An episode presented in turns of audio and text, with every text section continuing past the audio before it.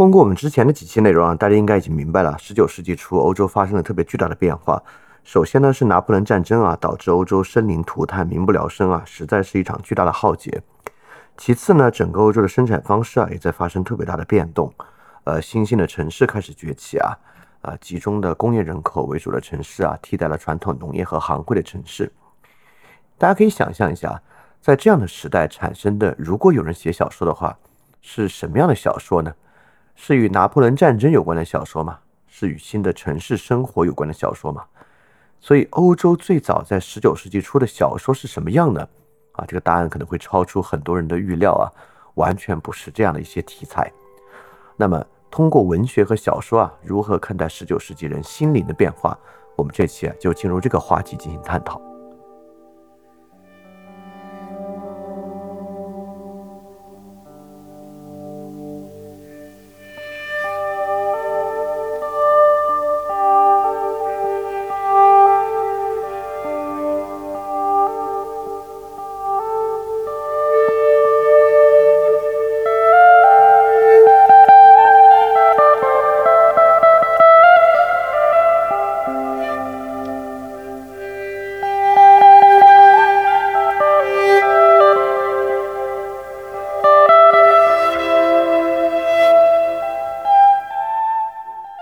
每一期 2.0 主体节目都配有讲义，讲义可以在 flipradio.3adisc.com 下载。然后如果你听到节目之中听到一声钟声的话，就代表讲义需要翻页了，跟讲义一起看更加方便。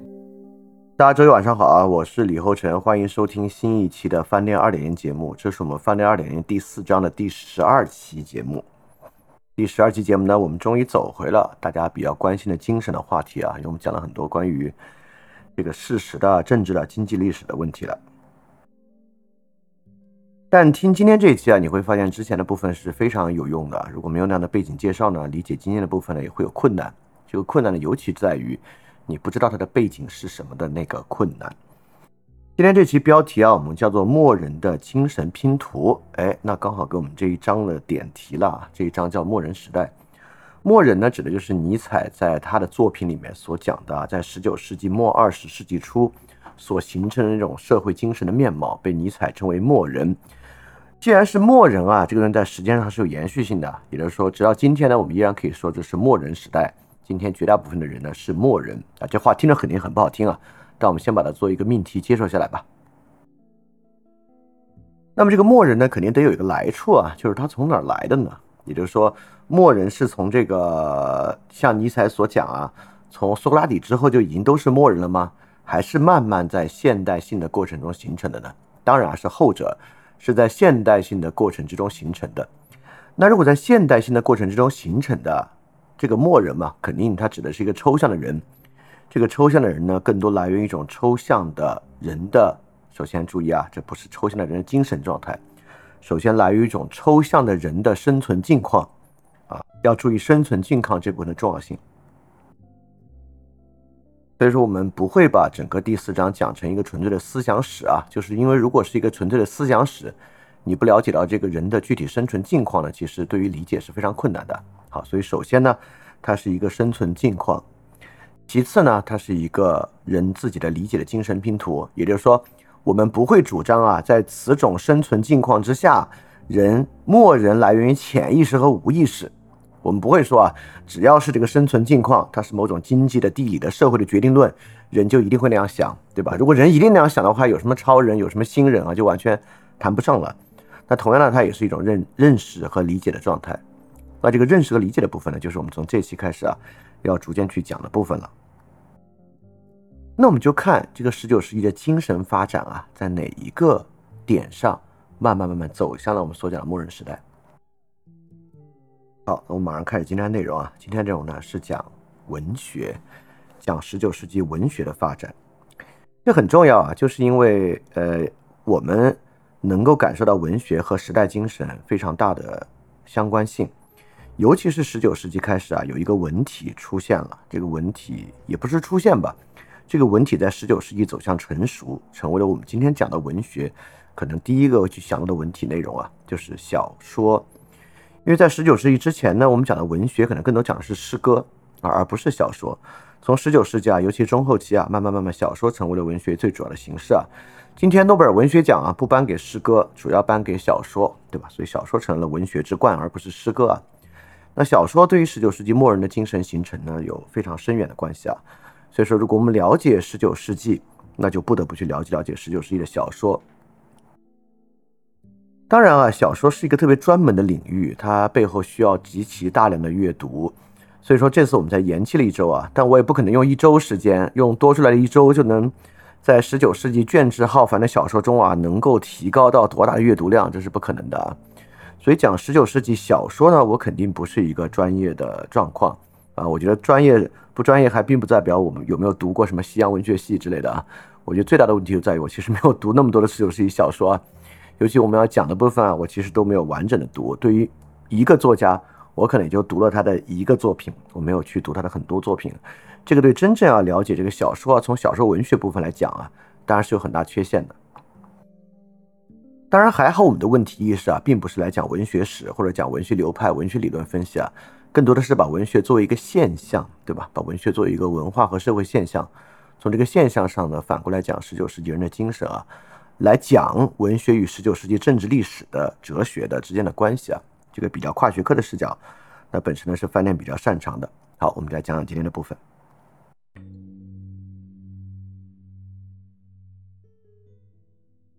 首先我们简单重塑一下19世纪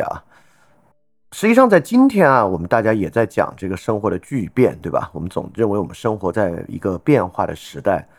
那么从20世纪末到21世纪初我们对于变化的感觉呢，更多来源于互联网和其他的一些新技术互联网在里面可能是一个最核心的。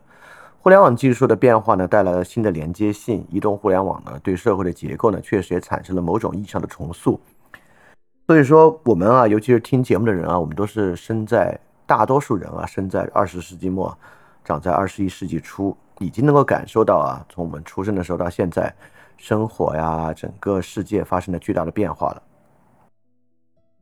但如果把这个拿给一个经历19世纪上半的人来讲我们所经历的生活变化真的不算大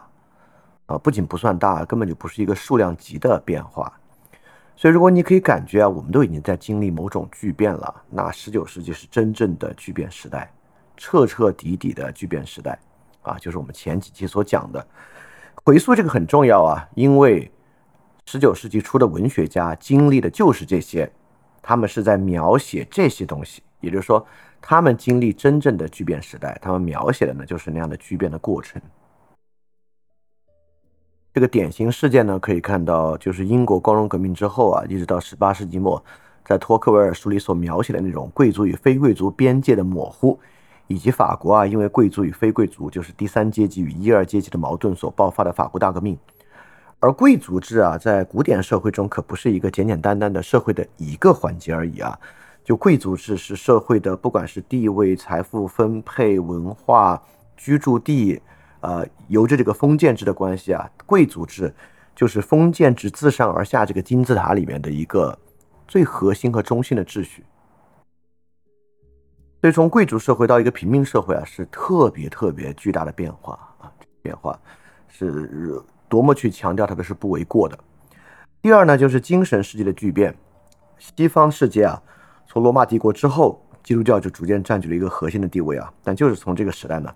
基督教从15几年之后的宗教革命往后又延续400多年。这400多年呢，就是教会对于社会的控制力教会与政权的连接逐渐瓦解，在各个国家都如此连法国这样的国家呢都是如此。教会呢也无法抵御新教，甚至是新的异教，甚至是无神论，尤其是启蒙运动对于宗教权力的致命一击。所以说整个核心这个精神世界在19世纪初呢，也是它这个巨变的完成时，从一统的天主教秩序到多元信仰和自主信仰，甚至无信仰的时代，从19世纪呢就已经开始了。我们今天能看到的小说，你也看到这小说里面开始大面积的忤逆过去天主教的教条，也就是说这些小说要放到中世纪全是要去宗教裁判所的但到19世纪初，大家就是本着这样的反叛去撰写这样的小说。第三，就是我们上次讲了产业结构的巨变，从土地生产到工厂生产，也是从有机的农业生产形式到化石燃料时代的巨变啊。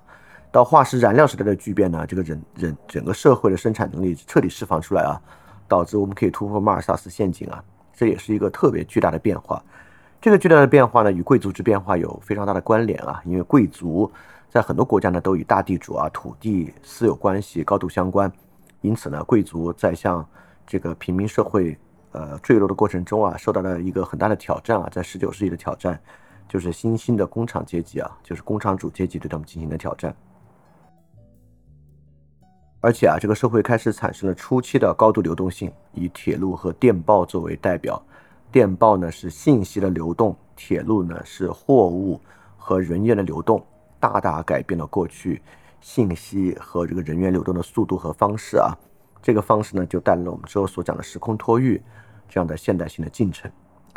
思想领域呢，也经历了巨大的变化啊，从中世纪思想到启蒙运动，启蒙运动在19世纪初。因为康德、黑格尔走入了他彻底的成熟，这个我们在翻转 2.0 第一章讲过啊，就是从古典认识型到现代认识形转换的一个关键阶段，就是从康德那里完成的。所以这个时候人的想法也是从亚里士多德过去的那种大全体系啊，转向分门别类的学科体系的一个关键部分。更不用说啊，政治领域也在爆发一场巨变，就是以法国大革命为代表啊，整个欧洲的主导政治秩序就是君主制，逐渐被君主立宪制和共和制形成巨大的挑战。这个挑战呢，也会形成整个社会上各个国家所发生的革命，也就是我们现在讲到1848。1848呢，就是第二次巨大的全欧洲席卷全欧洲革命的一次肇始，对吧？所以说这个全局变化真的不是开玩笑。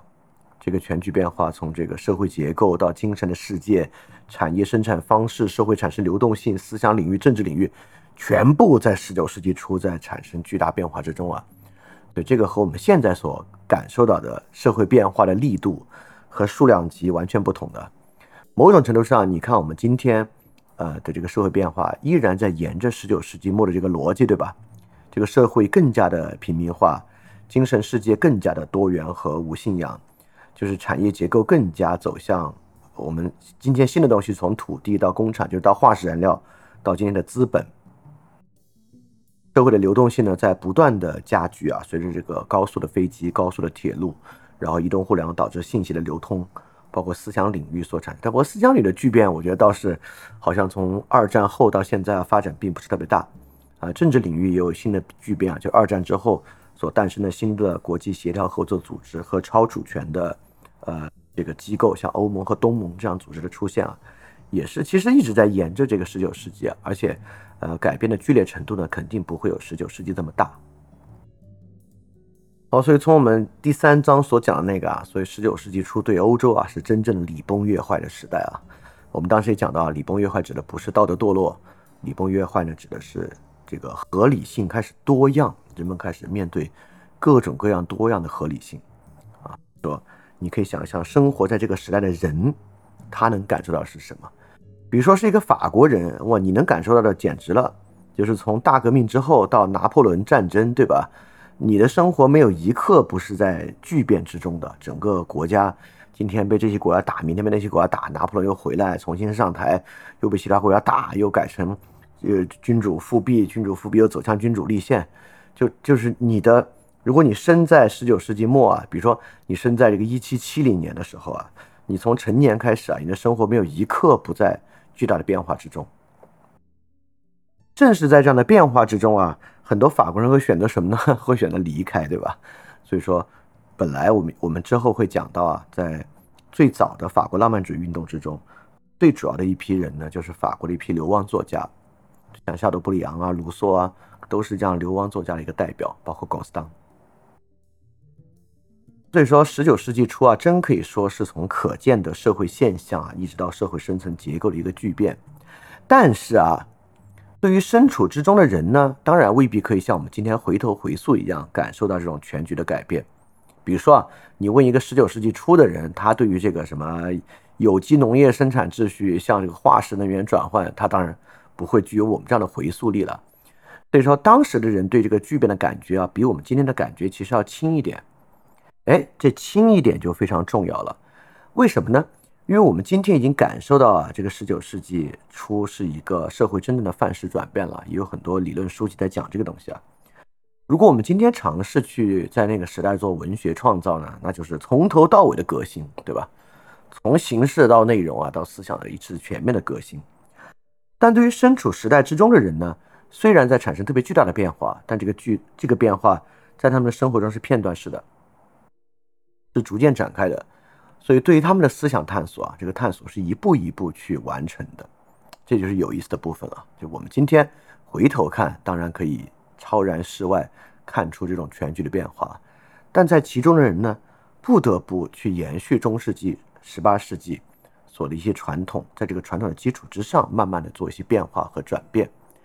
就是这样的转变，如何创造出默人的，就是我们要去探讨的一个问题。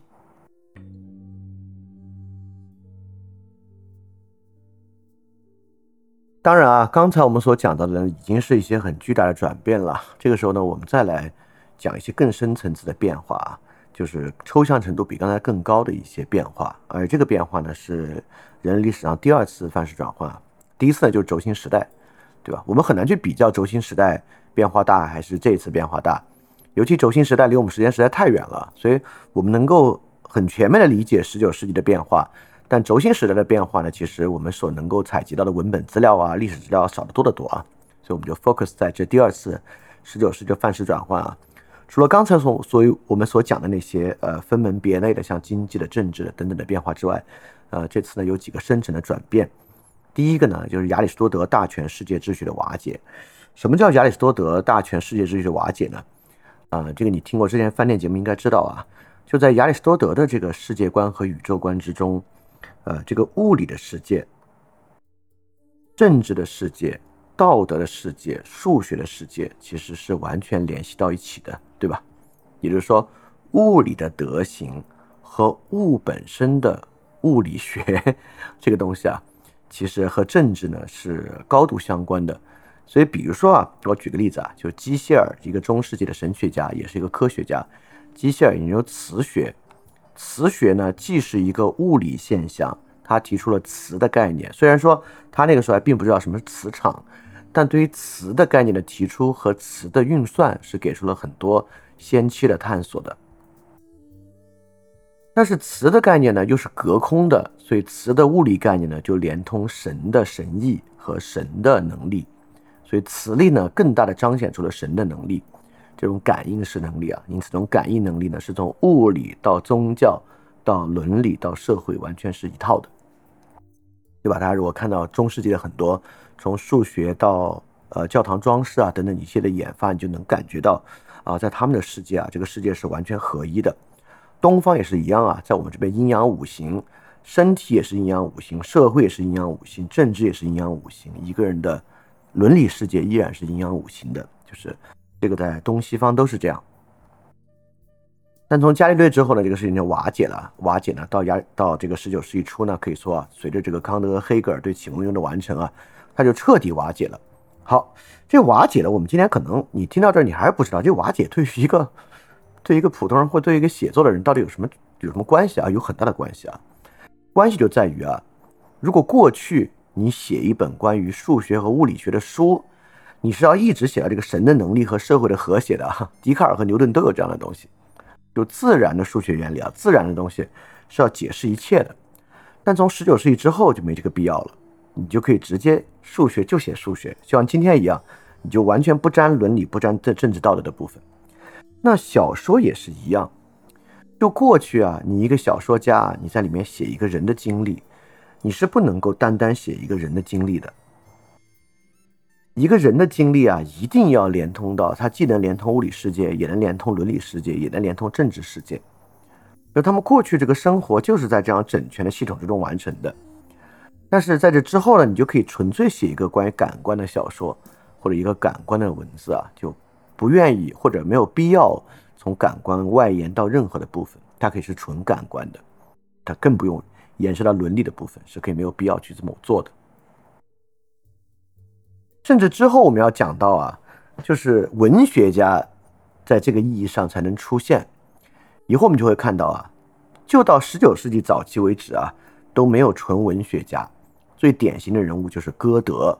这歌德什么都懂，对吧？歌德光学也是一把好手，音乐是一把好手，小说、诗歌、哲学全包。卢梭也是一样，黑格尔也是一样，什么都懂啊。那会儿的人呢，就是要什么都懂。但是从19世纪中期以后呢，纯文学家、纯诗人都是 OK 的了，就没有必要再搞这种什么都懂的大全体系了。所以亚里士多德世界秩序的瓦解啊，是一个特别重要的现象。尤其是我接下来要提到的这个问题，在由亚里士多德世界秩序的时代啊，权威是非常容易的，因为亚里士多德这个大全世界秩序啊，是围绕着基督教和神学展开的，对吧？所以在这个世界的权威呢，自然呢就是宗教权威，宗教权威呢就是19世纪以前世界的核心权威啊，这也没什么可说的。但是啊，19世纪之后啊，没有这个大权体系了，难道这个社会就不需要权威了吗？这个社会一样需要权威，所以这个权威的争夺啊，才会变得更加的剧烈，变得更加的激烈。所以19世纪之后，在这个体系之后，人们在哪里去树立他们的权威呢？这其实是白给这个思想家和作家一些特别特别重要的课题。他们呢，就是在讨论或者去批判既有的权威，或者讨论什么样的东西能够形成权威。比如说啊，你说到什么东西能形成权威，你可能觉得有点奇怪啊，什么你想不到，尤其是如果你能想，你可能想只有这个君主能成为权威。哎，那当然了，这19世纪之后，这个开明君主制树立君主作为新的权威，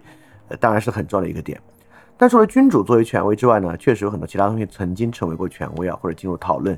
像圣西门最早期的社会主义理论啊，圣西门就希望机器和技术能够成为权威，因为在圣西门看来啊，只有机器和技术成为权威，才能够真正帮我们摆脱人与人之间的压迫关系。这个今天呢，有很多人有类似的想法，比如让 AI 成为权威，对吧？好，你看啊，这确实是更深层次的变化啊。第一行字就讲了这么久，之后我们就不每一条展开这么多了。那第二个层次的变化呢，就是大规模大型社会的出现。有之前的城市啊，我们之前讲到啊，虽然东方有那种上百万人口的大城市啊，号称啊，实际可能应该没有那么多，但也应该非常非常大，就比这英国什么十几万人的工业城市要大得多，那是肯定的。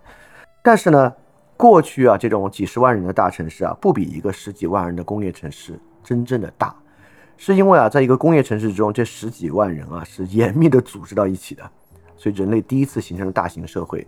什么叫大型社会呢？就是远超邓巴数的大型社会。其实大家应该知道啊，在拿破仑之前，是有战争的，东西方都有战争。战争说起来啊，规模都很大，但是大家也知道，这个历史上战争啊，这个参战人数的数字从来都是水分最高的一个数据啊。其中有一个非常重要的原因，就是之前那个时代根本没有足够的技术。你说我们蒸发了一个60万大军啊，这60万大军很可能第一，首先就包含了大量的后勤和其他人员啊，真正作战人的数量啊，往往都是几千人。这个作战人员的数量限制在万以下，特别重要的原因就是根本没有足够的技术调配万人以上的人的作战的技术和技巧，对吧？到拿破仑之后，进入现代理性技术，才能够帮我们扩展真正的大型社会啊。那工业组织的建立和工业纪律的建立啊，更是让这种大型社会啊变得越来越大。所以第二个呢，就是大规模大型社会的出现，大到什么地步呢？大到现在上千万人口的城市啊，全世界都很多了。规模带来复杂性，规模带来规模以上的一些指标啊，这个对于社会是一个绝对的根深蒂固的变革啊。第三个呢，就是我们刚才讲的，确实因为时空脱域的原因呢，进入了全球化的初级时代。这个全球化初级时代，如果从我们上一期节目所讲的是什么呢？就是市场开始出现了，就是国与国之间，不仅仅是一个军事同盟关系啊，更远的国家成为了实际可控的市场。一旦成为市场之后啊，这个逻辑就完全变了。所以这是全球化的初级时代，类似于像世界是平的这样的书啊，就是建立在这种巨变的基础之上才能够理解的。包括我们上讲到现实主义的国与国的外交关系变得可能，是因为这样的一个深层次的变化。所以国家实体啊，这个19世纪之后最重要的这个实体，他们之间的关系啊也发生了巨变。当然，这些都可以被我们总结为是现代性的产生啊，这些东西呢也是现代性的某种内核，而且是现代性的更深层次的内核，就是这些。好，所以说这些呢都是巨大的变化。这些变化之中呢，被文学家最敏锐的感受到的，应该还不是全球化和现实主义外交啊。就作为文学家最敏锐把握到的，就是亚里士多德大全、世界秩序瓦解、新权威的出现和大型社会这几点。说整个19世纪开端啊，是开端在这种地方的，而思想和精神世界的变化呢，就是产生于这些巨大的变化之上。这一部分呢，了解史实很重要啊。如果你今天是第一次听，你就听到这些东西啊，估计是一头雾水，对你来讲过于抽象。所以之前的11期节目呢，讲了大量的与此相关的事实啊。有了事实之后呢，这种理解才变得可能。所以这些概念对你太过陌生呢，可以去听听之前的内容啊。那我们继续进行今天的内容。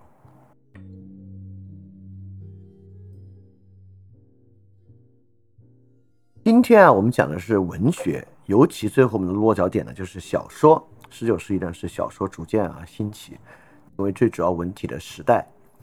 小说与时代的变化的关联啊，大家应该能想到很多的例子。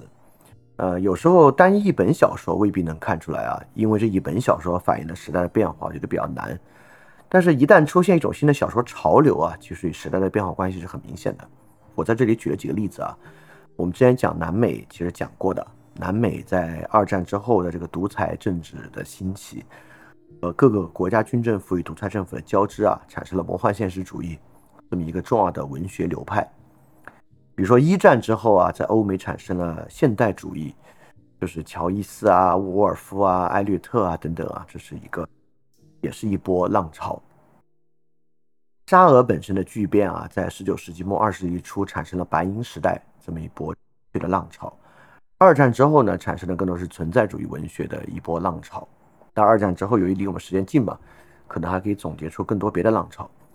所以单本小说未必能够与时代变化高度相关啊，但是我举的这4个例子都能看出啊，这些文学流派和线索的出现啊，与它所属时代的深刻关联，以及这些东西呢，对人的精神世界和对于这些事件理解的塑造。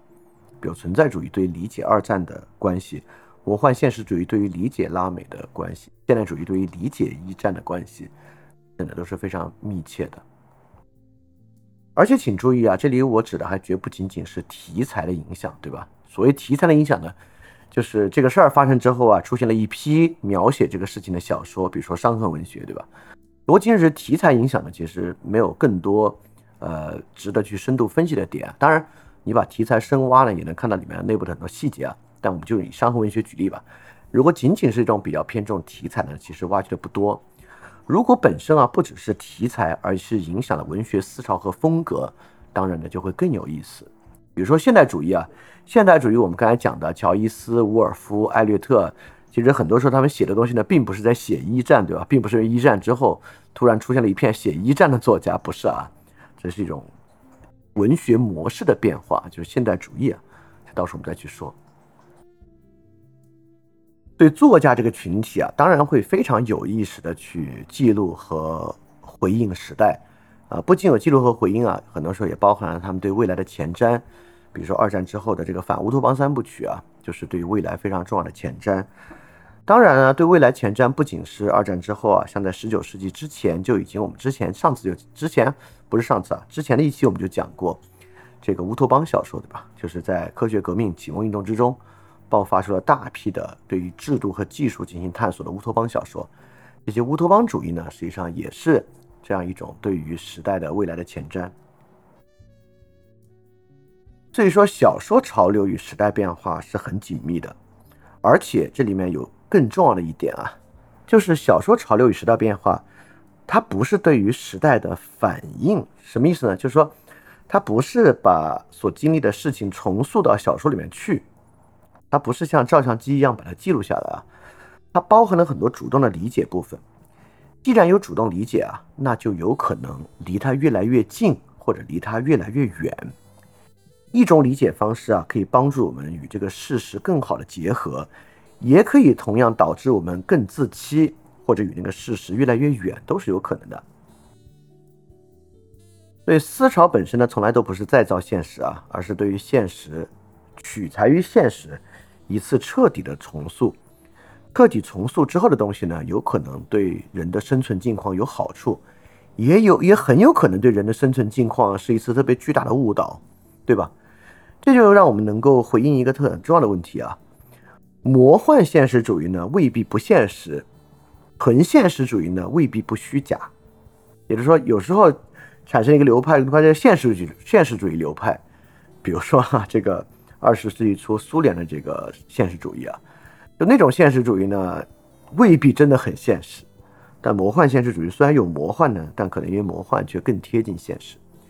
这就是文学和思想有意思的地方啊。所以我们理解到了，我们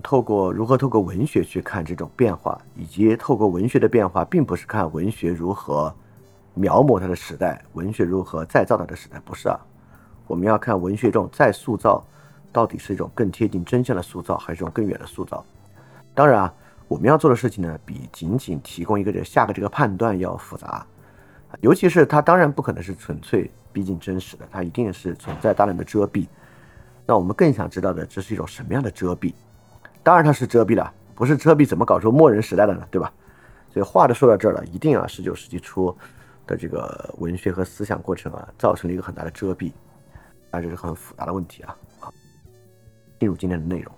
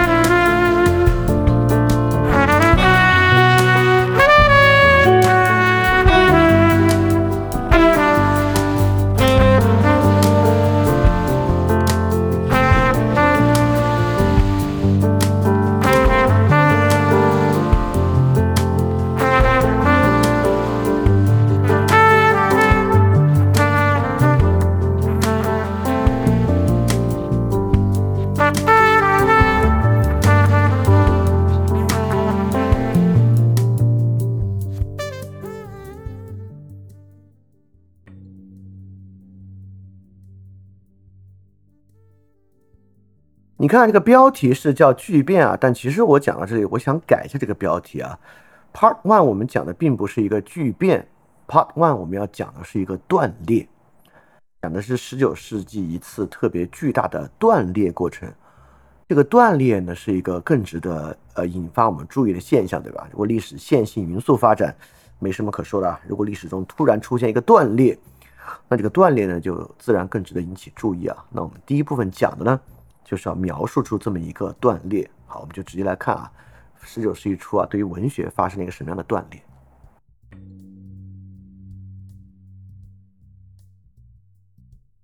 这个断裂本身呢非常的清晰，清晰到啊今天听课的人都能感觉到啊，这是一个大家可以感觉到的断裂，并不是一个需要非常精深的学术水平才能够分析出来的断裂啊，这是一个直观的不行的断裂。怎么看出这个断裂呢？我们就来看看这个地方啊。19世纪的文学作品啊，已经进入大家的视野了。也就是说，我们绝大多数人啊，你都听过，稍微读书读得多点人呢，看过其中的2-3个；读得再多点人呢，甚至都看过，都是很有可能的。不仅你读书不多，你也都看过。这里面很多时候在我们的这个9年义务教育中都出现了。就是19世纪的文学已经开始非常深度的影响我们今天。像我就举这个法国、英国的例子啊。法国，我们只举19世纪上半叶啊，下半叶更多啊，我们就只举上半叶。19世纪上半叶，法国的作品呢，就包括了《红与黑》、《钟楼怪人》、欧耶尼格朗台、高老头、3个火枪手，这些大家都知道，对吧？英国呢，像《简爱》、《乌毒孤儿》、《傲慢与偏见》、名利场、《匹克维克外传》、大卫·科波菲尔。这里面有几个大家可能不知道呢，就是一个死囚的末日啊、玛丽·巴顿啊等等的，这个可能大家不知道啊，但已经有这么多听说过了。这还就短短20年时间不到啊，来在2个国家就出了这么多小说。可见啊，这真是一个这个作品迸发的时代，对吧？所以说这些呢是大家感受到的，这不像我给大家介绍什么12世纪的作品啊，几乎没有一部你听过，那这些所有的你都听过。但都听过你请注意啊，我们介绍的是19世纪上半叶的文学作品。这个断裂来了，这里面很明显，因为我在这里面都标注了它的出版年份，一个死囚的末日是1829年，不是1929年。这些出版年份很明显有一个问题啊，怎么都在1830年之后啊？除了《傲慢与偏见》啊，早一点1813年，所有其他作品集中扎堆出现在1830年和1850年之间。第二，怎么就法国、英国、德国在干嘛呢？德国当时啊，大家也知道啊，这个德国的统一是之后，但并不代表德国那会儿在文化上不发达，对吧？大家可以想啊，这个德国之前整个哲学领域啊，出了多少德国人，所以德国当时文化是发达的。所以1830年之前在干嘛？德国这个时候在干嘛呢？对吧？这些小人都听过，那你说一部19世纪的德国小说，尤其19世纪上半的德国小说，你说得出来吗？一般来讲啊，我觉得如果不是特别研究这个西方文学的，我觉得可能除了歌德的《浮士德》之外是说不出来的。而且歌德的《浮士德》呢，出版在19世纪的第一年啊，当然浮士德的下一部出版了1819年，如果没记错的话。所以说这个，但是歌德这个人因为活的时间太长了，他基本上是一个18世纪的人。对19世纪文学的大断裂啊，就是以1830年为界，就是1830年之前在干嘛？30年之前是因为拿破仑战争民不聊生，就是大家没心思写书嘛？那不可能啊，对吧？1830年之前啊，其实有大量的作品，只是呢，大家都没有听说过那些作品。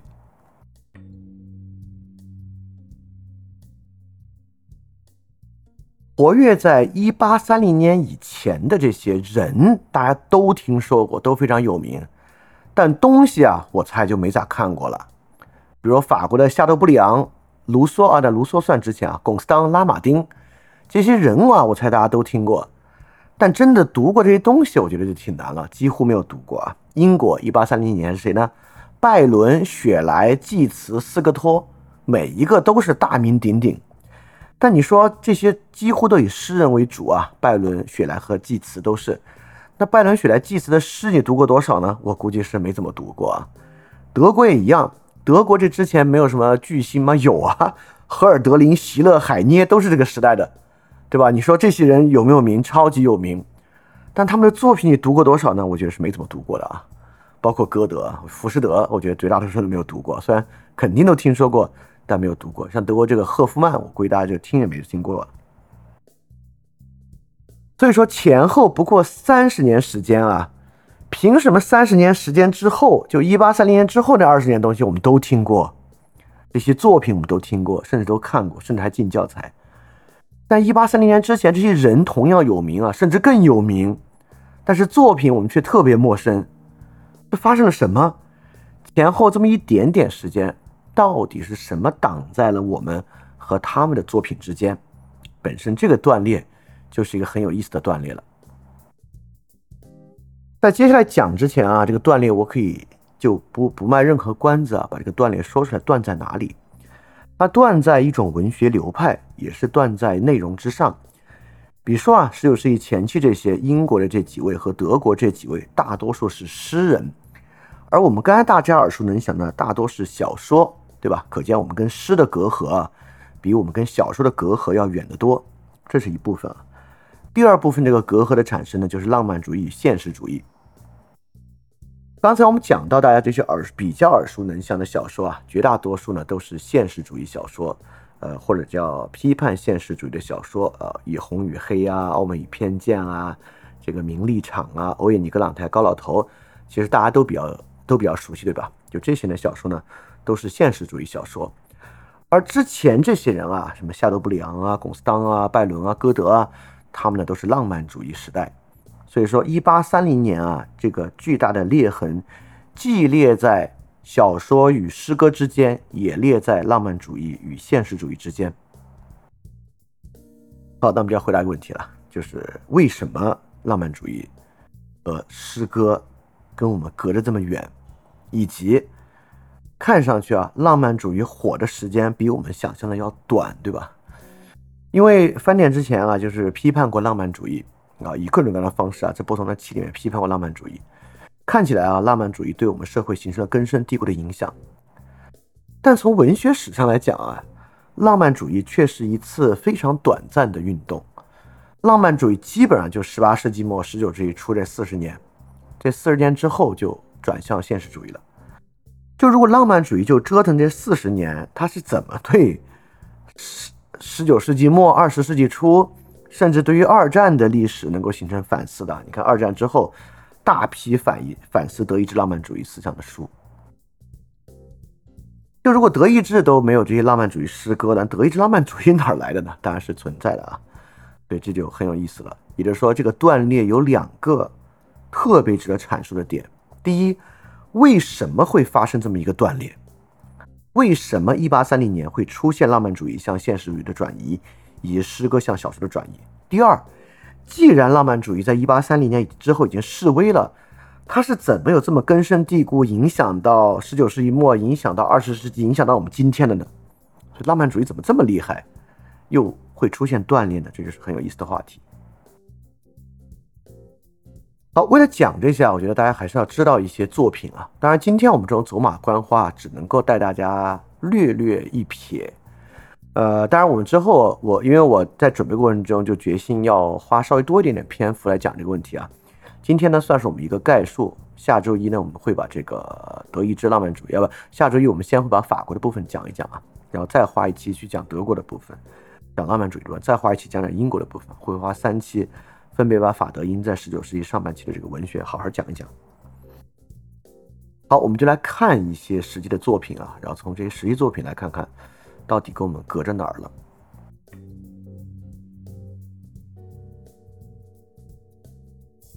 首先呢，我们接触的是浮士德。浮士德的首部啊，出版时间是1808年，已经是19世纪初了。浮士德这个小说啊，是我之前就完全读完过的，但不是因为我这个人爱读书，是因为浮士德这个小说在思想史上太著名了，我是因为对思想史的兴趣才读这个书的。读的过程啊，那可真是味同嚼蜡啊，真是读不下去啊，尤其是进入第二部之后啊，那个文风根本是难以抓住重点，也难以真正好好读下去啊，所以这本书非常难读。你读浮士德再反过来读《傲慢与偏见》，那《傲慢与偏见》就像是去年出版的小说一样啊，就跟浮士德一比啊，它的年代就近得多得多。但浮士德真的非常难读，比如说我摘出来这部分啊，就是瓦尔普斯之夜，就浮士德梅菲斯托进入到一个古罗马神话之中的这个纵欲之夜的时候，他们刚刚进入的一个场景。所以你就看看这部分啊，你别说它的整篇幅了，你就把这一页读完，我觉得都费劲。我给大家稍微念一点点啊，就是因为这是电台节目，让大家知道这个浮士德的语言风格是什么样的。当然啊，这个已经反映出了翻译者再塑造的语言风格。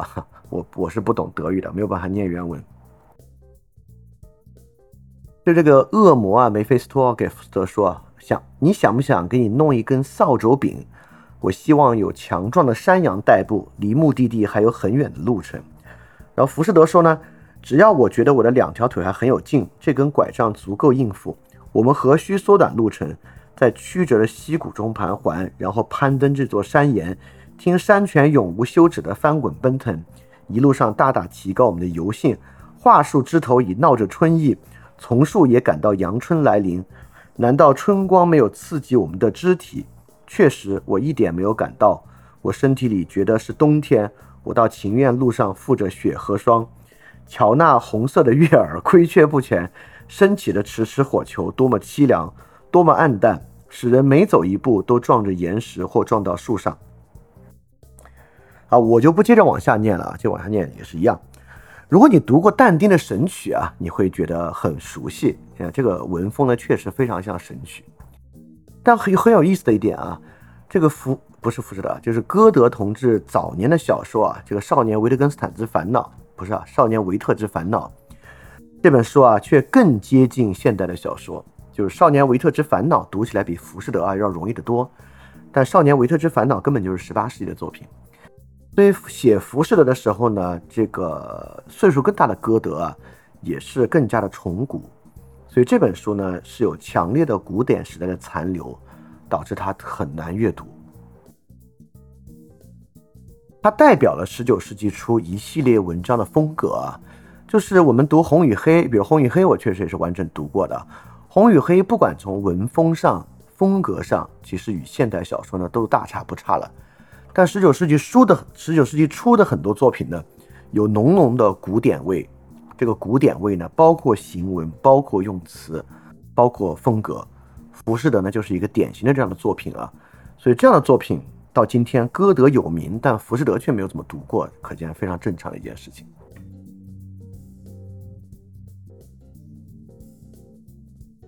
首先啊，这本小说呢我们讲啊，它就是还处于亚里士多德时代的一个小说，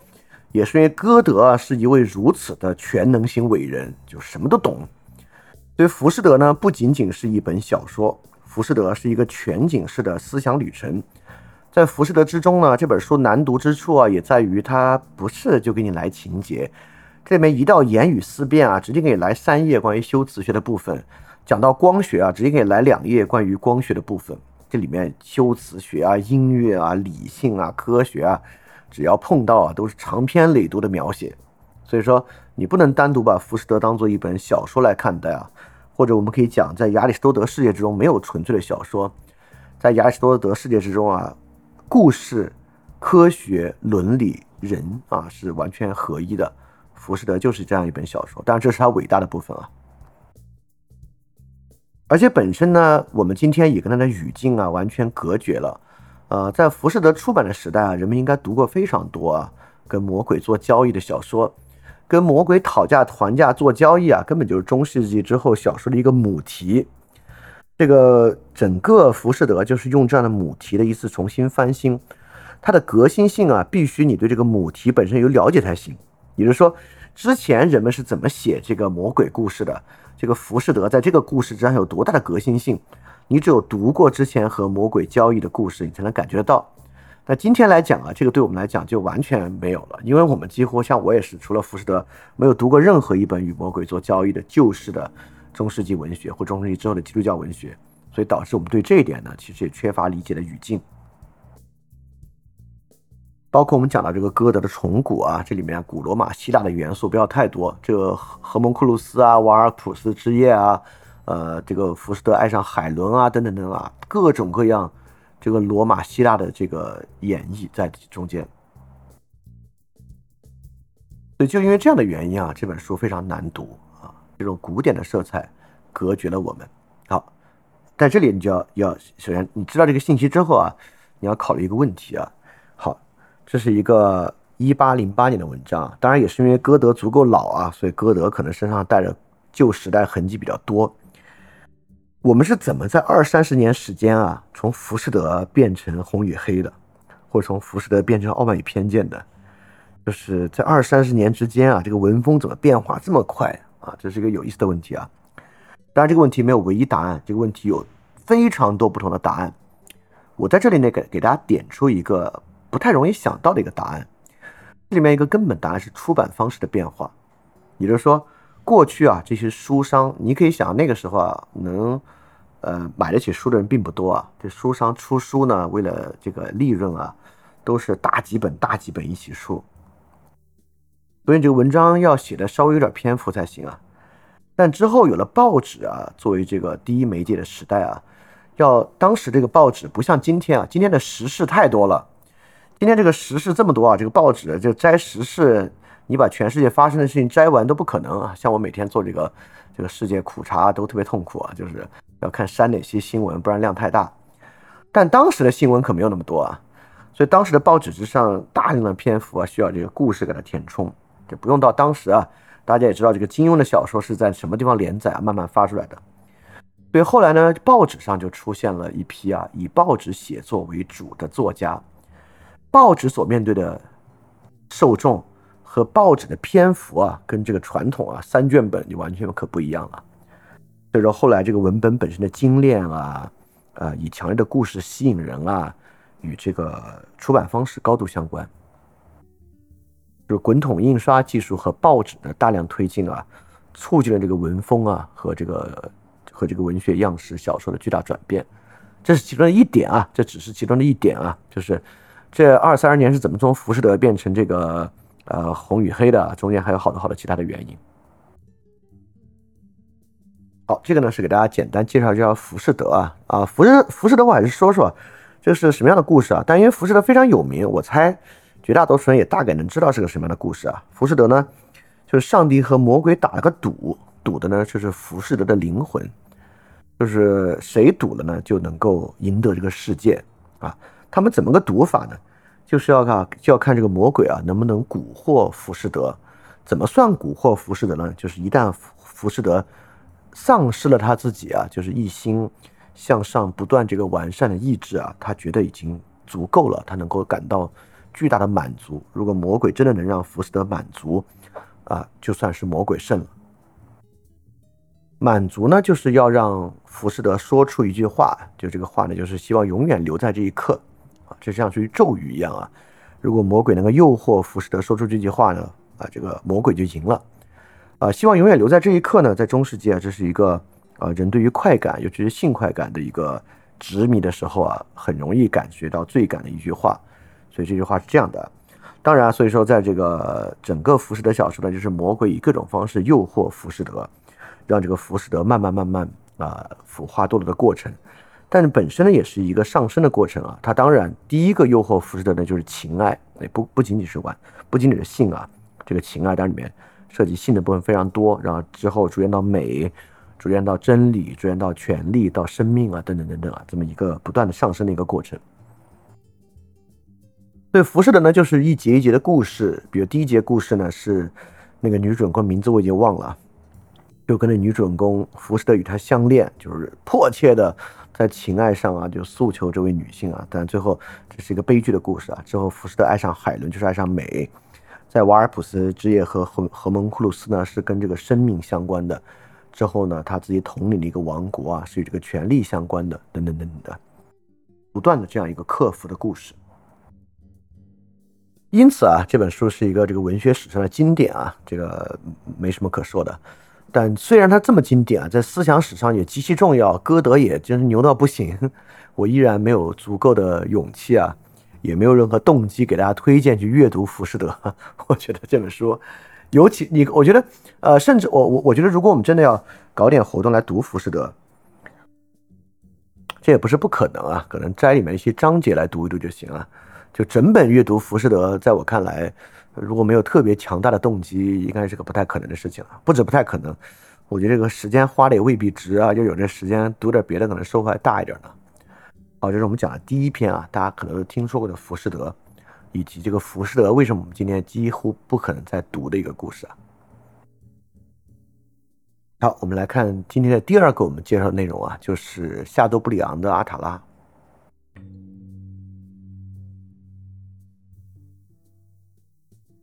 夏多布里昂啊，是这个在19世纪初法国一个特别重要的作家。就法国之后的作家呢，很大程度上受到了夏多布里昂的影响。夏多布里昂呢，在很大程度上又受到了卢梭的影响。夏多布里昂啊，我不知道大家听没听说过啊，更多人可能听说过夏多布里昂这个牛排吧。但夏多布里昂牛排和夏多布里昂这个人有什么关系，我其实不知道啊。我今天在准备的时候，我还动了这个念头，要不要搜一搜这个夏多布里昂牛排跟夏多布里昂有没有关系啊？但我当时没有足够的时间去搜了，所以就没管。就如果知道这个故事的同学，可以在这个评论区啊，或者在任何可以打字的地方说一说哈，不知道你们知不知道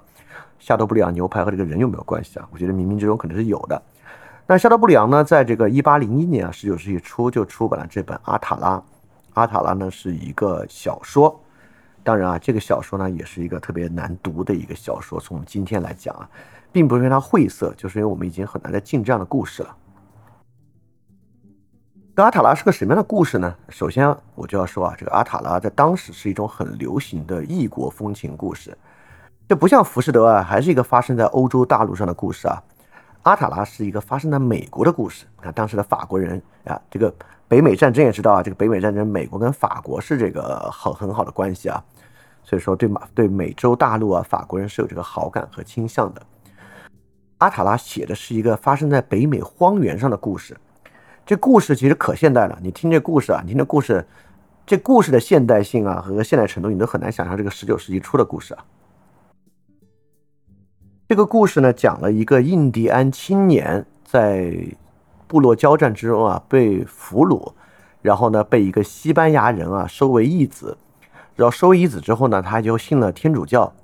但是呢他非常眷恋故土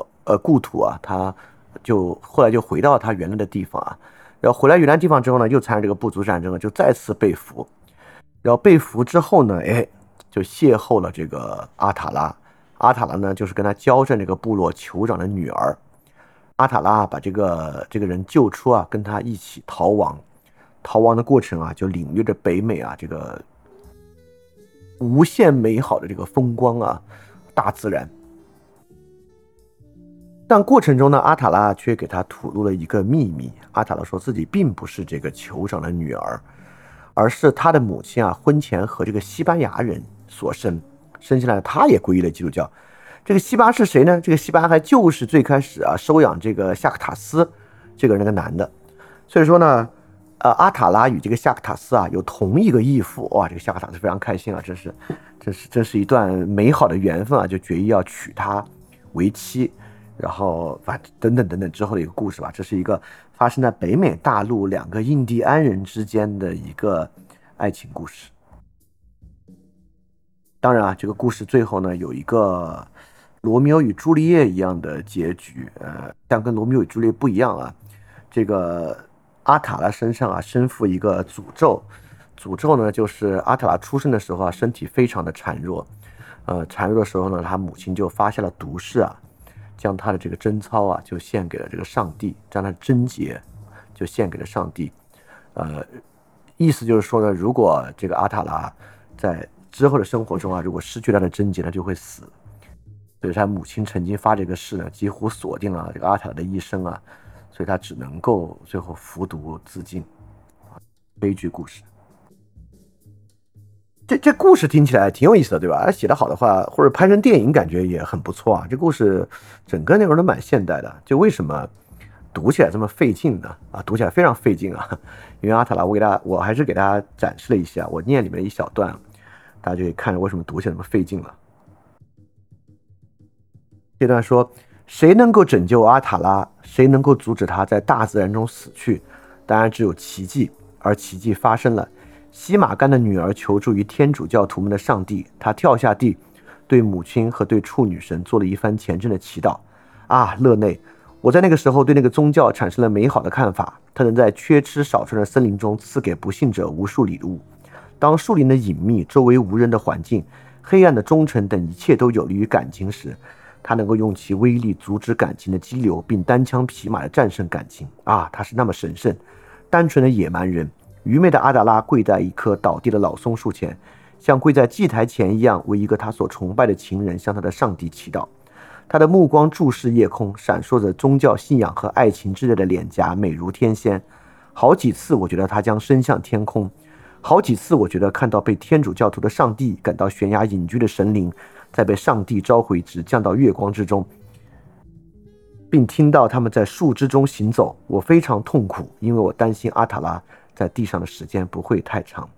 当时他流了那么多泪，他是那么痛苦。正当我可能准备同意离开时，森林里传来一声高喊，四个带武器的人向我扑来，我们被发现了，首领早已下令追捕我们。阿塔拉的神态俨如一个皇后，她不屑地对那些武士说一句话，她的妙目对他们扫了一下，便走到了西马干身边。等，我就不读了。你会发现啊，这确实比这个浮士德好读多了，对吧？但如果你真去读全文呢，依然比较难读啊。这里面大家应该已经感受到一些东西了，就是首先啊，这玩意儿感情极其强烈。这本书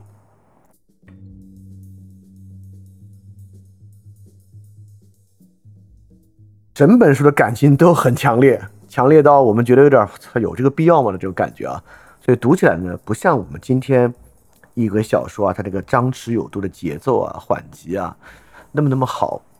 第二呢，有大段啊对于这个环境啊、原始人啊冗长的描写，对于他们的自然本性啊等等的了解。刚才我读到中间啊，对这个思想史，如果你比较有感触的人，你应该已经感受到了。单纯的野蛮人，很明显啊，就能看出啊，这对于卢梭的影响，这是卢梭对这本书啊和对这个夏多布里昂的影响。卢梭确实对夏多布里昂或者卢梭对于这个时代的文学家，不管是法国的、英国的、德国的，其实都产生了特别特别大的影响。卢梭的《爱洛丽丝》和《艾米尔》在当时啊可谓是风光无两啊，大家可以看到康德作为一个德国人，而且还不是在核心区的德国人啊，是加里宁格勒的德国人，对于卢梭都有那么强烈的感情。所以整个这本书呢，为什么要以这个原始的印第安部落为描写啊？既是当时啊要写异教文化，当时就是反基督教啊写异教文化这个核心的一点，也是啊就是对一个自然主义的重新发掘和高贵的野蛮人。但是夏多布里昂本人呢，你很明显啊，夏多布里昂呢又不是一个真正的异教徒，夏多布里昂呢其实是一个很虔诚的基督徒，所以夏多布里昂展现出了当时的人身上比较矛盾的这一面，他既反对传统的教权和宗教教条，同时呢又对基督教本身啊有强烈的情感，对基督教价值呢有强烈的认可。所以在这种书里面啊，它既是在描写异族，在描写异国他乡的这个神奇景象啊，但是里面有大段的跟基督教内容啊，对圣经的直接引用等等等等，都会对今天人的阅读产生很大的障碍。包括啊，你会发现刚才我讲故事梗概，你也发现了这玩意儿根本就是一个关于这个爱情忠贞的一个纠结啊，是还算是基督教里面稍微比较淳朴的一个话题了。同样啊，这个阿塔拉呢也不是一个纯小说，因为夏多布里昂本人呢也不是一个纯的小说家，这里面呢跟伦理的、跟政治的、跟基督教教理相关的内容非常多，所以读起来呢，它就不像我们今天的小说那么单纯。今天的小说可以非常单纯啊，比如说很多网络小说，单纯到极点了，这小说除了快感什么也不给，对吧？小说给的就是叙事快感，除了叙事快感什么都不会给的。那像这种阿塔拉这种小说呢，就是如果你从里面要找叙事快感啊，只可能你可能写出一个1/10的精简本啊，能够有点叙事快感吧。再去读呢，它的语境确实太特别了，这个语境呢隔绝了我们和他们。好，那这时候我们就要问个问题了，这就过了20-30年，哎，为什么这个红与黑、钟楼怪人？尤其是三个火枪手这个语境，跟我们今天就三个火枪手这种小说的语境啊，跟今天的这种爽文小说差别也不是很大，对吧？这个三个火枪手怎么就一点这些东西都没有呢？就一点这种困难的语境都没有呢？到底发生了什么啊？这中间一定是很有意思的。对阿塔拉，我觉得是一个特别好的一个转换期的小说啊，就是在旧的基督教小说范式和新的城市小说、都市小说范式之间转换期的一个作品。这个作品呢，你能看到啊，对这个基督教小说的反叛，就是他已经在写一个异族异教故事了。但这个异族异教故事呢，依然包含着中间一个特别浓烈的这个基督教的一个核心在里面啊。在这个转换期的作品呢，它可能既与前面的那个世界很远，又与后面这个世界很远，导致我们读起来呢确实是困难。好，这是我们介绍的第二个啊，夏多布里昂的阿塔拉。当然夏多布里昂不只写了阿塔拉，还写了好多别的东西啊，我们之后还会再提到。在了解这个19世纪早期法国作家里面啊，夏多布里昂是非常重要的一位。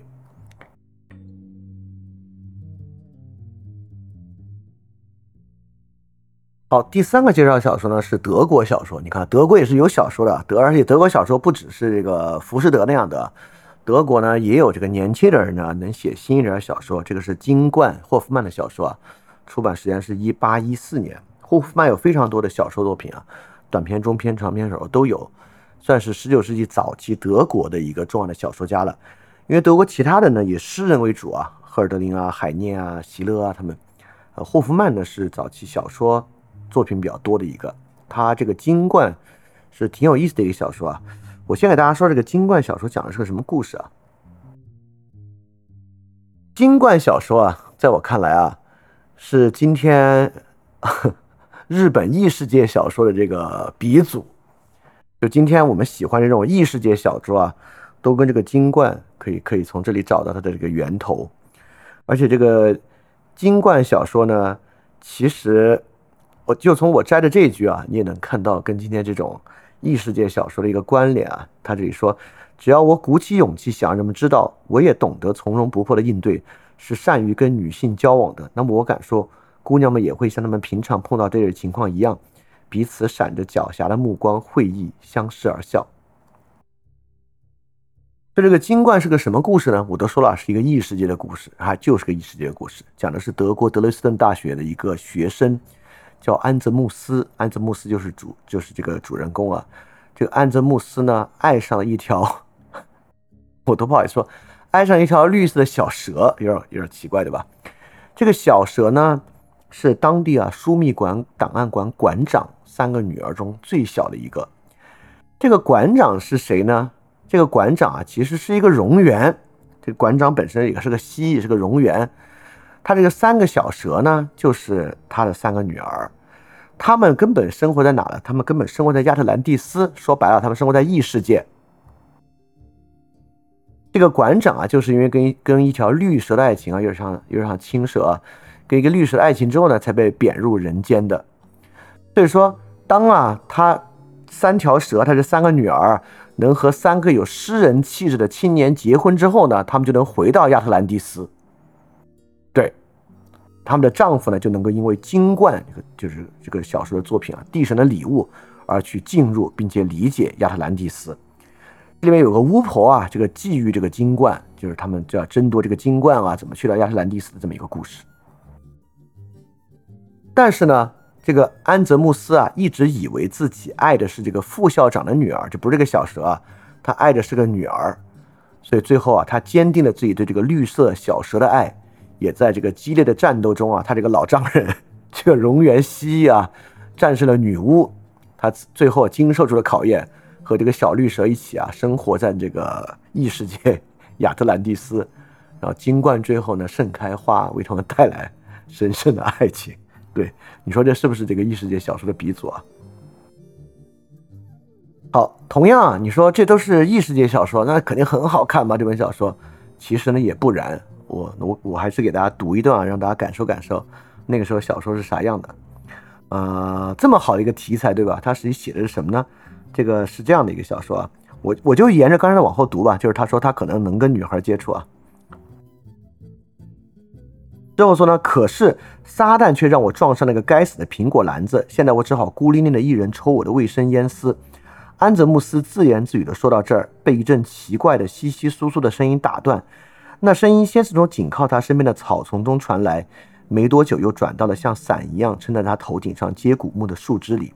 他一会儿像是晚风吹动树叶，一会儿又好似小鸟在枝叶间啾啾的鸣叫，任性的扑打着小小的翅膀。接着传来一阵窃窃私语，响声玲珑，树上的繁花宛如高高悬挂着小小的水晶铃铛。安泽穆斯侧耳聆听，他听呀听呀，自己也不知道是怎么回事。忽然，那窃窃私语，那叮叮铃铃的声音变成了人的语言，不过在晚风中显得很弱很轻。钻进去，钻进去，在树枝间，在繁花丛，我们腾跃蜿蜒攀援。小妹妹，小妹妹，趁着朦胧暮色飞吧，跳吧，快快上来下去！你不要瞎想，这跟那个一点关系也没有啊，只是在说别的东西啊。夕阳金光闪闪，晚风习习，露珠淅淅，花儿嘤嘤歌唱，让我们也吹动蛇簧，和鲜花、树叶一起歌唱。星星一会儿就出来了，我们该下去了，钻过去，钻进去，小妹妹，我们在树叶间、繁花丛中腾跃、蜿蜒、攀援。这是他听到的话。这些使人困惑不解的话不断重复，安泽穆斯想，这大概是晚风中簌簌声传来的人的话语吧。突然，他抬头，又响起了铃铃，好像清脆水晶铃铛三重和声似的。他抬头仰视，看到三条泛着金光的绿色小蛇，它们盘踞在树枝上，对着夕阳伸出它们的小小的脑袋，同时传来窃窃私语，重复着刚才的那些话。好，我就跳过中间啊这一部分，他就讲了他看到这个蛇之后啊。他看见一条蛇正把头朝他伸过来，他全身像遭到电击一样，四肢站立，心房突突地跳着。他抬起头，呆呆地凝视着，一双富有诱惑力的深蓝色的眼睛盯着他，流露出莫可名状的渴慕之情。于是，他胸中一种从未有过的极度幸福和深切的痛苦交织在一起，油然而生，这似乎要冲出他的胸，并迸发出来了。对，这是一种很繁复的描写。就是你看前面啊，关于那个声音的描写啊，篇幅如此之大。如果之后的小说啊，就之后在报纸上发表的小说啊，是绝对不会这样写的。当然，金冠除了这一点之外呢，当然我说它像个异世界小说，它完全不是啊。就这个小说呢，其实还是一个基督教小说。这里面所构造这个亚特兰蒂斯世界和德雷斯顿啊，都是描写的特别复杂的。请注意啊，这里复杂绝对不是指的像我们今天的很多小说一样，它的世界观塑造很丰富，像哈利波特那样很好看。这个复杂很大程度上指的就是繁复，就是自然和世界描写的繁复性啊，这个跟传统小说可能比较像。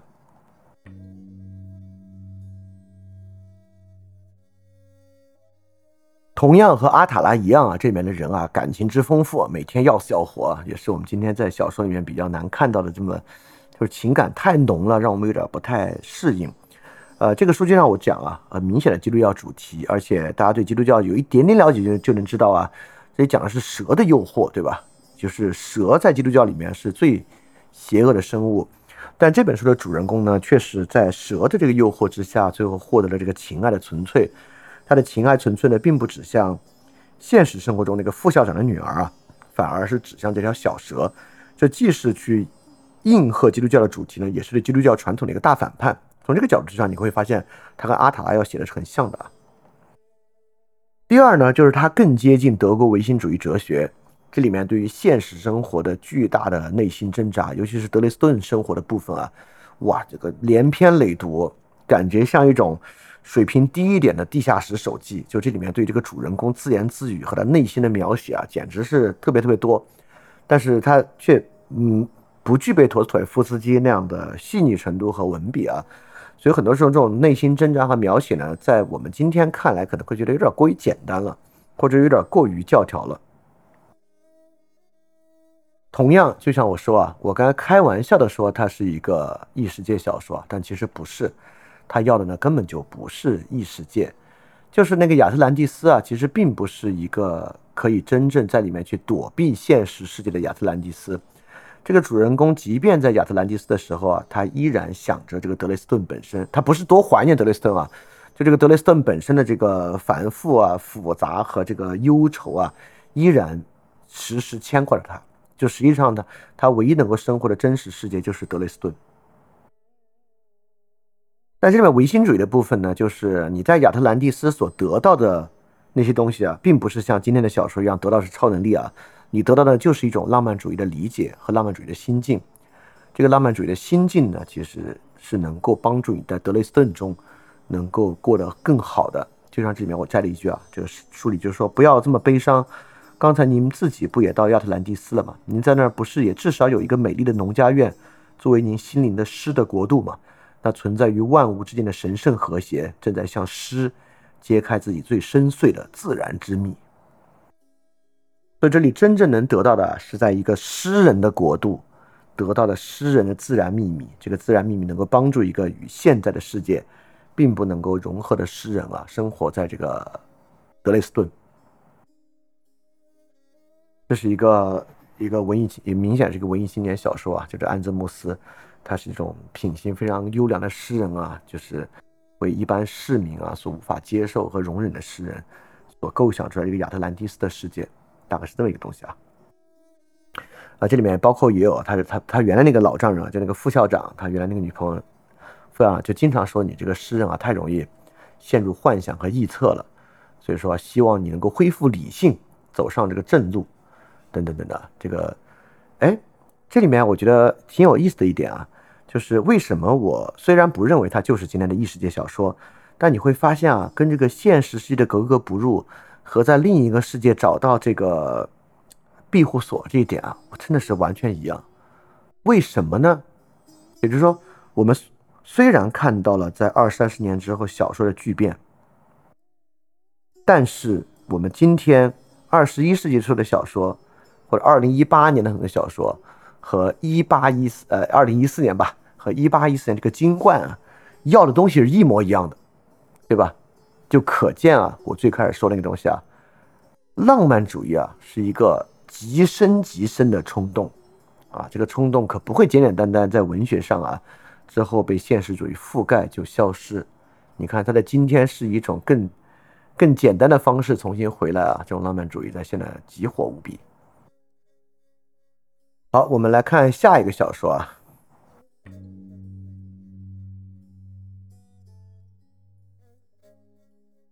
下一个小说呢是龚斯当写的小说，龚斯当呢就是写古代人的自由与现代人的自由的那个龚斯当啊，他也写小说的，他写这个小说呢叫《阿道尔夫》，不是阿道尔夫希特勒，就是阿道尔夫。这本书呢出版于1816年。这本书呢比起刚才我们所讲的那个《金冠》啊，《金冠》里面还有一个异世界故事，对吧？这个阿道尔夫呢是一个纯现实主义题材，但作为纯现实主义题材呢，这本小说啊走的是那个比较少情节的风格啊，里面大量的内容都是心理描写。所以这本书呢被称为心理分析小说的鼻祖啊，是有道理的。我先给大家，由于它的情节本身其实没那么重要，就是个爱情故事啊，我给大家念念里面的一些部分，来看看这个心理分析小说怎么样，以及它虽然是一个心理分析小说啊，为什么我们今天读起来呢还是有障碍。比如说啊，这里面讲啊，有一段说，使我惊奇的不是人类感到需要宗教，而是在任何时代人类会感到自己足够强大，足够安全，不怕灾祸，以致敢于不要任何宗教。在我看来，处于这样的虚弱状态，人类将会祈求所有宗教的帮助。在我们周围是这样一片漆黑，有什么光亮我们有条件拒绝不接受吗？当汹涌的波涛把我们冲走时，水上飘过来的树枝有哪一根我们敢不去抓住吗？啊，这是里面的一段啊。另外一大段大概是这样的：为一种渺茫的感情所苦，我心里说我要被人爱。我环顾周遭，我看不见一个引起我心爱的人。在我看来，能接受我爱情的人，我盘问我自己，我自己的趣味，我察觉不到任何偏爱的去向。我内心正在如此骚乱的时候，我认识了 P 伯爵，一位40岁的人，他家与我家有亲戚关系，他要我去看他，不幸的拜访。他家里住着他的情妇，一个波兰女人，颇有美名，虽然她早已过了她早期青春的年纪了，这个女人尽管处于地位不利，曾经在几次场合表现过一个高贵的性格。她家在波兰颇有名望，在那个国家的动乱中完全破败了。她的父亲被放逐在外，她的母亲逃往法国，把女儿也带下去，一死便把她遗下在举目无亲的孤苦中。还有一段就是说，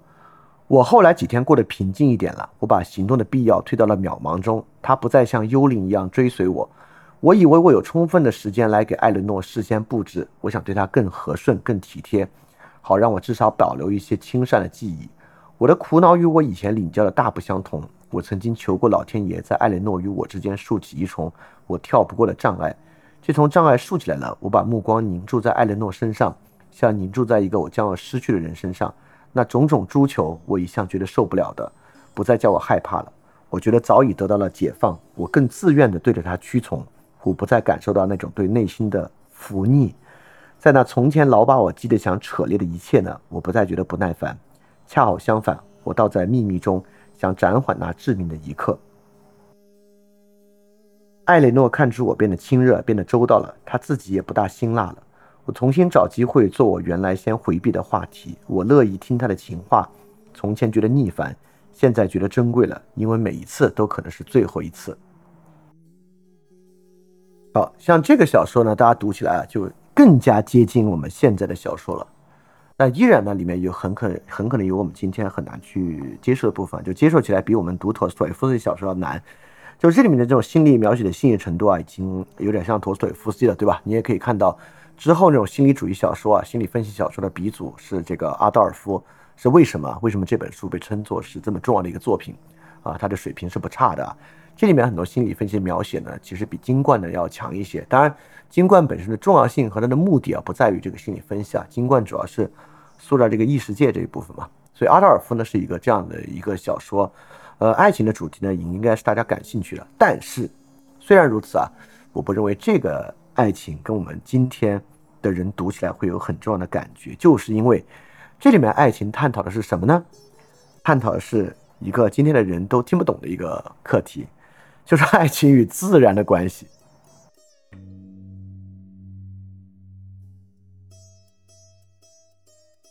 首先啊，这个阿道尔夫探讨的呢主题是一个非常现代的主题，就是这个爱情怎么才能够持续，怎么才能够不变，对吧？这是今天困扰很多人的话题啊。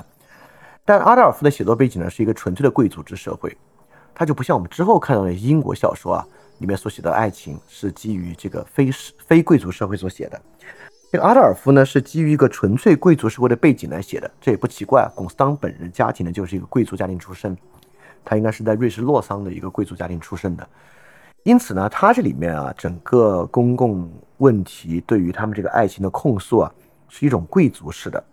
而且啊，是以很多贵族之间的繁文缛节和贵族之间的关系所勾连的。他就不像这个，就是托尔斯泰的那个爱情小说中间啊，虽然写的也是俄国的上流社会，但那里面贵族对爱情的敌视啊，已经世俗化了，它就变成一种无法接受嘛，就变成一种蔑视嘛。但在阿道尔夫里面啊，这个其他在贵族之间啊，对这个爱情的这套纪律和这套礼貌的流程和仪式呢，是完全以贵族化的方式呈现的。这部分量一大呢，其实我们今天就比较难接受。第二呢，它依然是宗教时代的爱情啊，这里面所追求的爱情并不是我们今天所要这种个人主义的爱情啊，就是我刚才讲的，它这里面比较在意的是爱情跟自然的关系。这个自然的关系呢，为什么是自然啊？大家也知道，我们之前讲到过，自然社会和自然主义，自然法，不管是洛克啊、卢梭啊，都非常强调自然。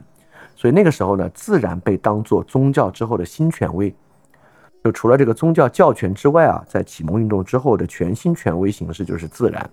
所以在这里面写爱情，在当时的时代就像是一个半命题一样，你写什么，你都必须写它与自然的关系。大家对英国小说和艺术了解的啊，这也是英国在19世纪中期之后走向自然主义一个非常重要的原因，因为自然被当时就被当成一种新的权威存在嘛。所以这本书里面一定要关联爱情与自然的关系呢，是大家不会特别适应啊，也不会特别熟悉的部分啊。再加上跟其他浪漫主义一样，哇，这边人感情啊，这每天要死要活那种，还是一样，就感情浓烈的不行，情感啊比情节要大多。所以读起来，你可能最开始读，而且你抱着这种啊，对于19世纪的了解，你觉得啊挺有意思的，但读久了你就有点打哈欠了，对吧？当然啊，我不得不说，我认为这已经是现代性的出现了，就是它有我们现代性里面才有的一个东西啊，就对感情这个事儿，以及对于两性关系啊，持续的基于安全感的反思，我这一点是非常现代的一点啊，在这本书里面已经出现了阿道尔夫。不仅这本书啊，我认为两性关系啊，几乎是心理分析小说唯一的主题，就是能够花十几万字，甚至超过十几万字写成一本书的主题，几乎就是人与人的猜忌。这个人与人猜忌啊，能值得这么写的，能值得在一个人身上这么写的，几乎就是爱情。你看陀思妥耶夫斯基那些啊，虽然里面有很多别的内容，但最核心的就是这个男女的感情。这个心理分析小说的唯一主题啊，在阿道尔夫上面已经呈现出来了。好，我们就介绍了这四个作品，主要是为了写出这个，为了介绍出这个断裂啊，就为什么这些人大家都知道，这些作品都没有读过，我们就能看到这些作品中分别由于之后那种小说，尤其平民主义时代的小说特别大的不同。除了这些小说的不同之外呢，其实他们人物之间啊，也有我们刚才已经提到过的一个共性。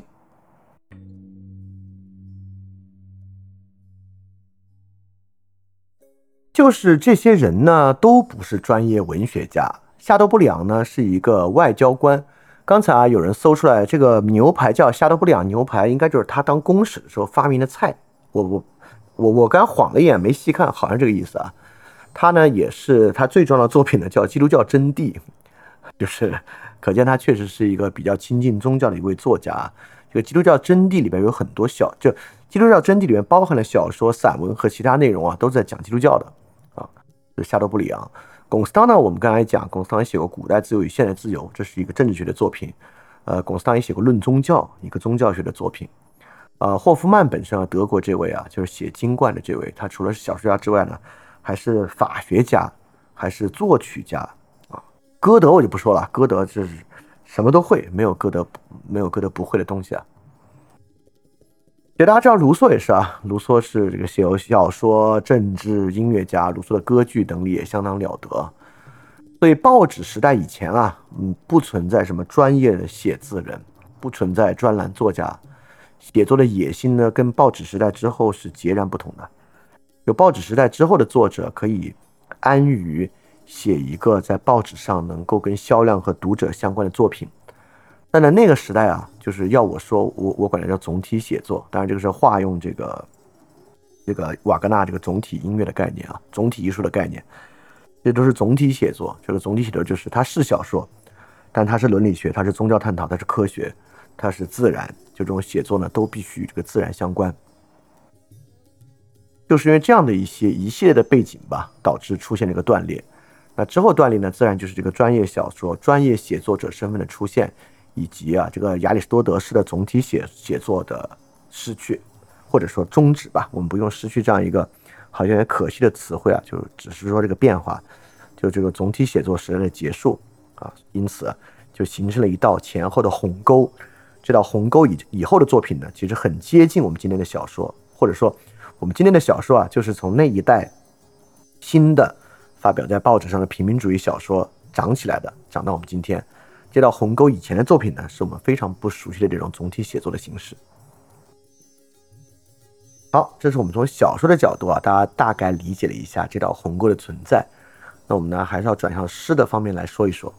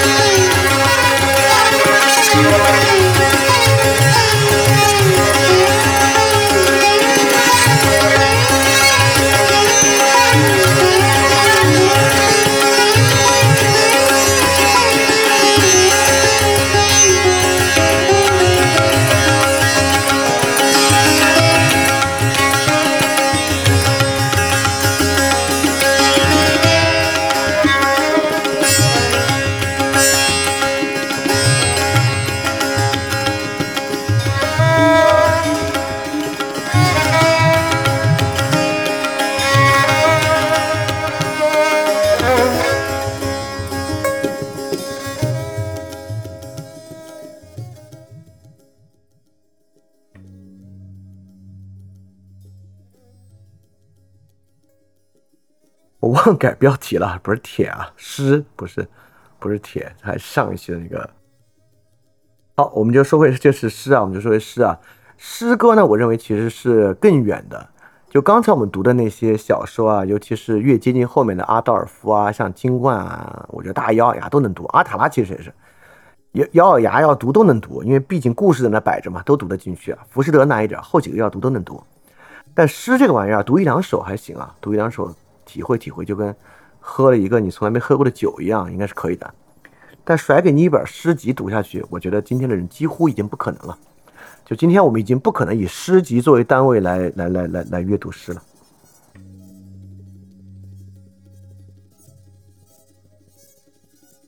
所以说，不仅是对于诗这个形式的陌生啊，而且19世纪的诗歌与我们今天的诗歌其实差异也真的是够大的啊，尤其外国诗跟中国诗差异就更大了。19世纪的诗啊，还有高度的形式主义的内容，包括很多的时候呢，还是以这24行诗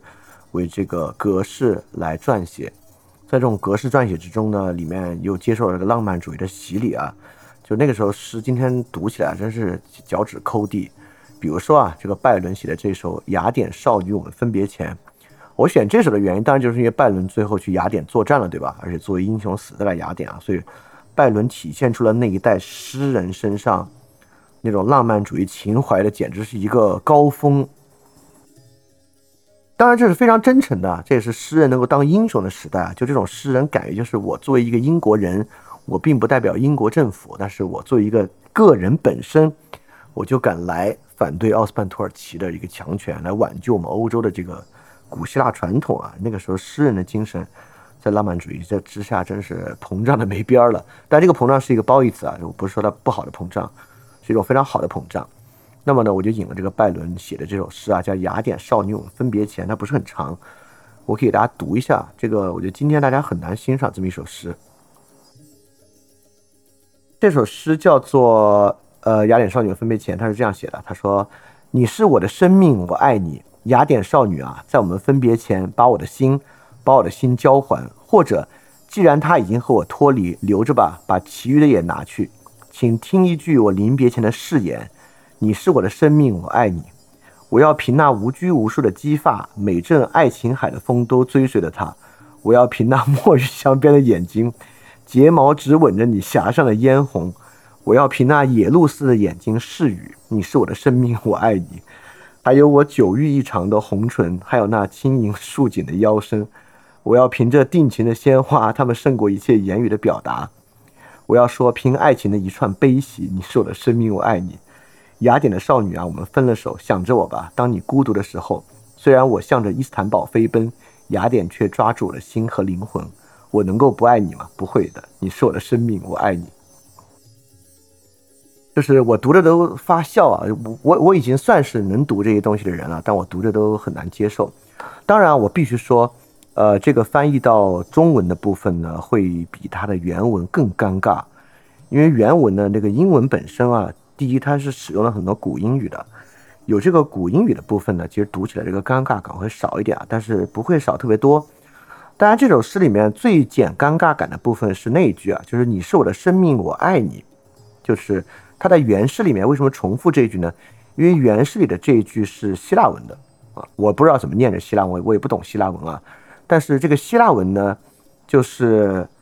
这个希腊文的部分没有这么尬，没有翻译的这么尬。如果我翻这个希腊文，我不会翻成你是我的生命，我爱你，我会翻成生命啊，我爱你，或者我的生命，我爱你啊。就是这句希腊文的意思并没有强烈的非要说这个少女就是她的生命的意思啊。我觉得翻译成我的生命，我爱你，它会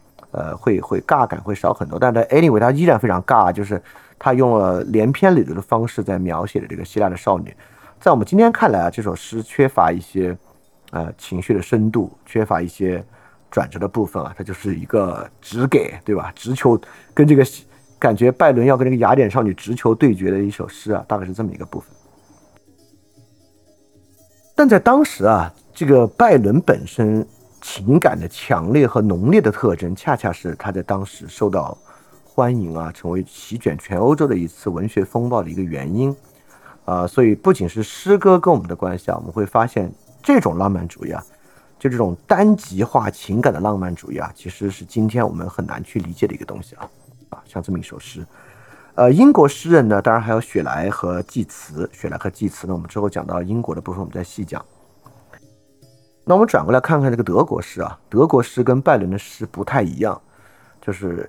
尤其我吧，我今天如果还能接受一点呢，我能接受一点点德国诗，尤其是海德格尔如此推崇赫尔德林，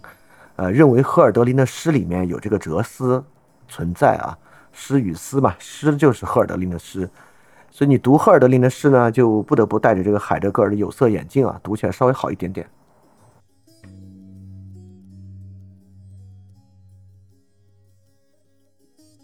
我这里面摘了海涅和赫尔德林啊，他们都是这个赫尔德林早一点，海涅要晚一点，都是19世纪18世纪末19世纪初著名的这个浪漫主义的诗人啊。海涅这一个呢，我觉得海涅这首诗啊，真的是有点像今天那种我都认为这不太入流的那种歌词。海涅这首诗叫乘着歌声的翅膀，这诗的名字就够像今天这种，有点像2000年左右啊，这个选秀节目的一首歌的名字吧，乘着歌声翅膀。这诗是这样的啊：乘着歌声的翅膀，心爱的人，我带你飞翔，向着恒河的原野，那里有最美的地方，一座红花盛开的花园，笼罩着寂静的月光，莲花在那等待他那知性的姑娘。我觉得翻这个人翻的有点像鼠来宝，这可能这诗有点俗气，很大一部分是翻译这个人的问题啊。紫罗兰轻笑调情，抬头向星星仰望。玫瑰花把芬芳的童话偷偷的在耳边弹讲，跳过了暗地里倾听，是聪颖的羚羊，在远远的地方喧腾着圣洁河水的波浪。我们要在那里躺下，在那棕榈树的下边啜饮爱情和寂静，沉入幸福的梦幻。我的天，这诗真的是对，我认为其实因为我不懂德语啊，可能在德语的版本中它会比这个雅一点啊，我也不知道，但这个中文的部分我觉得是没有雅劲的。就像海涅这样的诗放到今天啊，我觉得跟我们的关系非常远，就是我们今天是非常非常难在理解这样的诗的。但荷尔德林呢就稍微好一点，这个荷尔德林有一首命运之歌啊，这命运之歌是这样的一首诗啊，这命运之歌说的是，你们在太空的光明里遨游，踏着柔软的云层，幸福的群神，灿烂的神风轻轻地吹拂着你们，像女琴手的纤指触动神圣的琴弦，没有命运的拨弄，天神们呼吸，像酣睡的婴儿，淳朴的花蕾里藏蕴着天真，他们的精神却永远开花，幸福的目光望着宁静的永恒的明朗。可我们命定了没有地方得到安息，苦难的人们消失着，陨落着，盲目的从一个时辰到另一个时辰，像从水什么岩流向下边的岩石，常年的沦入无底。好吧，这么读起来我也没感觉有好到哪里去啊。荷尔德林的另外可能稍微好点啊，就是也是跟这个命运之歌接近的，就是给命运女神一首，是这样的，只给我一个夏，你们掌权的神，夏天的夏，你们掌权的神，还有一个秋，为了成熟的歌曲，使我的心饱尝了甜美的游戏，随后便更情愿接受死亡。灵魂在人世不得享受他的神权，在下面的冥途里也不得安宁。可是我若有一天完成了那悬在我心上的神圣事业诗歌，我就欢迎啊那阴世的安静，纵使我的闲情不陪伴我下去，我也满足我一次性的曾经的生活，像群神一样，我再也没有需要。哎，我觉得这首确实就荷尔德林这首会好一点啊。Anyway 啊，我就不念海涅的另外一首啊，也非常尴尬，特别像那种烂情歌那种感觉。诗歌呢，19世纪的诗歌啊，还保留着之前诗歌形式主义的风格。包括荷尔德林这个诗啊，你会发现它是这么斜向排版的，这不是我非要把它斜向排版，这原诗就是这样，原诗和原翻译都是这样斜向排版的啊，这样斜向排版的以及这种如此浓烈的直接的直球对决的诗歌，拜伦的或者说海涅的，其实我觉得比起那些小说啊，距离我们的感觉更远。但是我想提的就是啊，既然这些东西看上去如此的过时，对吧？为什么今天很多人还在提海涅啊、拜伦啊等等的？原因就是因为啊，虽然19世纪说的诗歌跟我们的关系非常远了，但这些东西对之后造成影响啊，可真是无远弗届。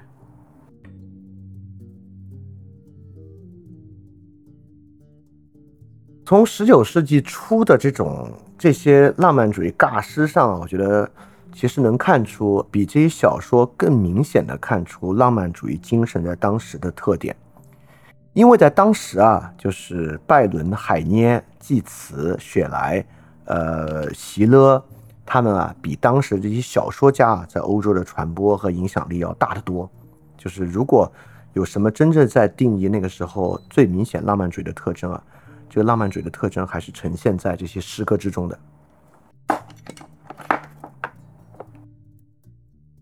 而且我认为这些诗歌呢，跟我们今天的关系是非常大的。但我们今天的浪漫主义更多被当作，尤其我们批判的浪漫主义啊，是一种避世的方法，有点像金冠的一个小说啊。就浪漫主义其实是创造一个精神乌托邦，这个精神乌托邦可以避免我们今天实际生活的问题。但在19世纪初可完全不是啊，当时的浪漫主义是站在，比如说像拜伦啊，已经站在了这个第一线，所以拜伦有大量的革命诗歌。其实在美国的这个独立战争之中啊，也涌现出了大量的诗歌，所以当时诗歌就是一种最流行的、最通畅的一种文学形式，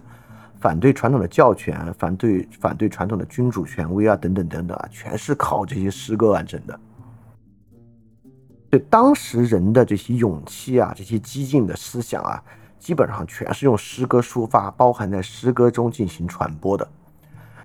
但是呢，我们要注意啊，即便是这些革命诗，像拜伦写的那个雅典女子的那个诗，你也能感觉到啊，这种抒情诗，这种诗歌，它首先带有悲观主义的色彩，对吧？就像这个荷尔德林那首写诗人的诗，他知道最后他要走向灭亡，但他需要先完成他诗歌的梦想。如果完成诗歌的梦想之后，他能够接受那样的厄运。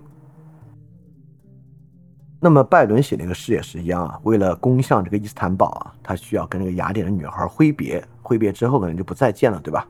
这其实诗歌嘛，总是很难去描写真正什么特别快乐的事情啊。整个浪漫主义的起点啊，就是这个理想的破灭，就理想破灭的哀伤情绪啊，是这些诗里面特别重要的一点啊，它总是跟这个伤害和伤痕有极其巨大的关系啊，这与浪漫主义是有关的。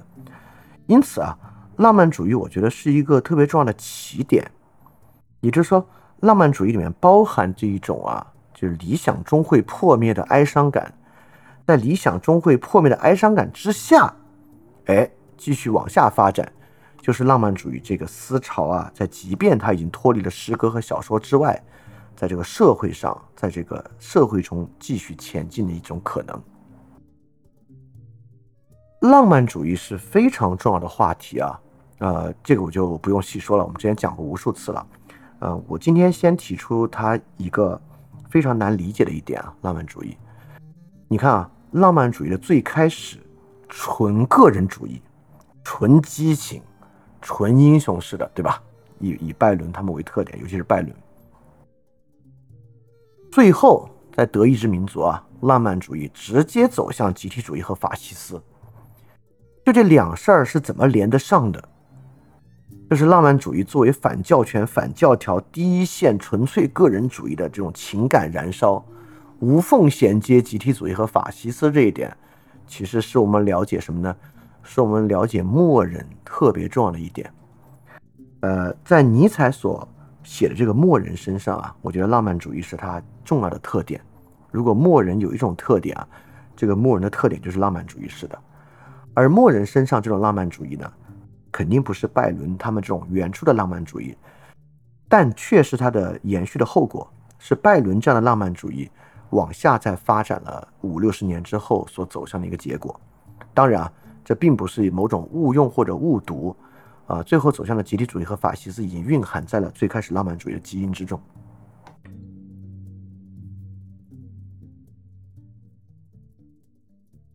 所以你看，我们为什么今天花了这么大篇幅在讲这个1830年以前的文学，之后还要花3期时间来讲1830年以前的文学啊，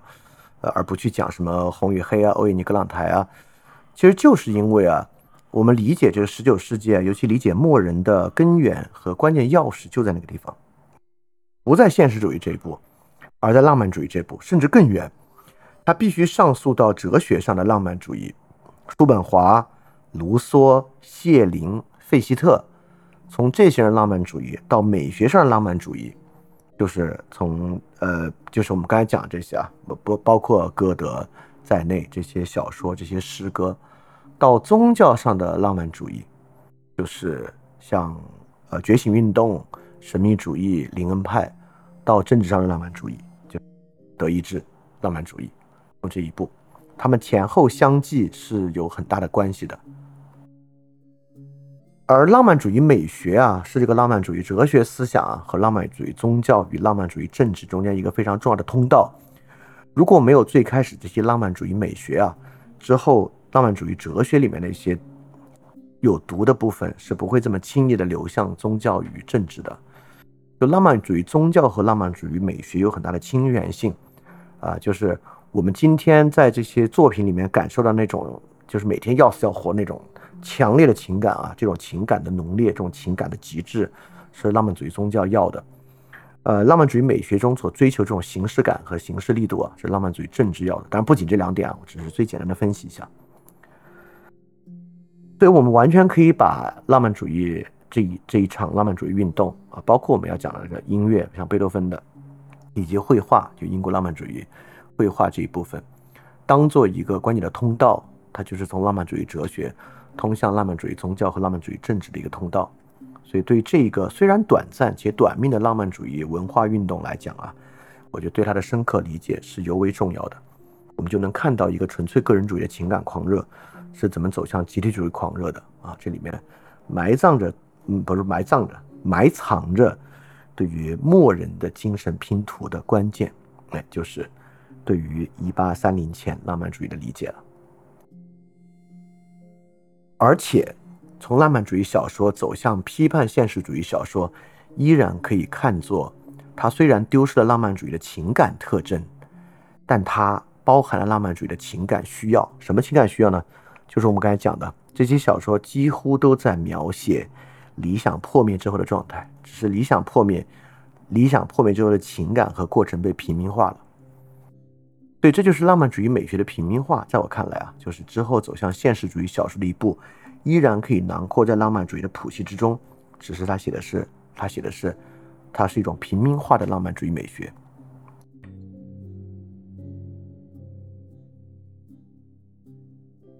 所以说，从浪漫主义走向现实主义啊，以及走向英国的自然主义，我们可以看作这是旧时代艺术形式的一次挣扎。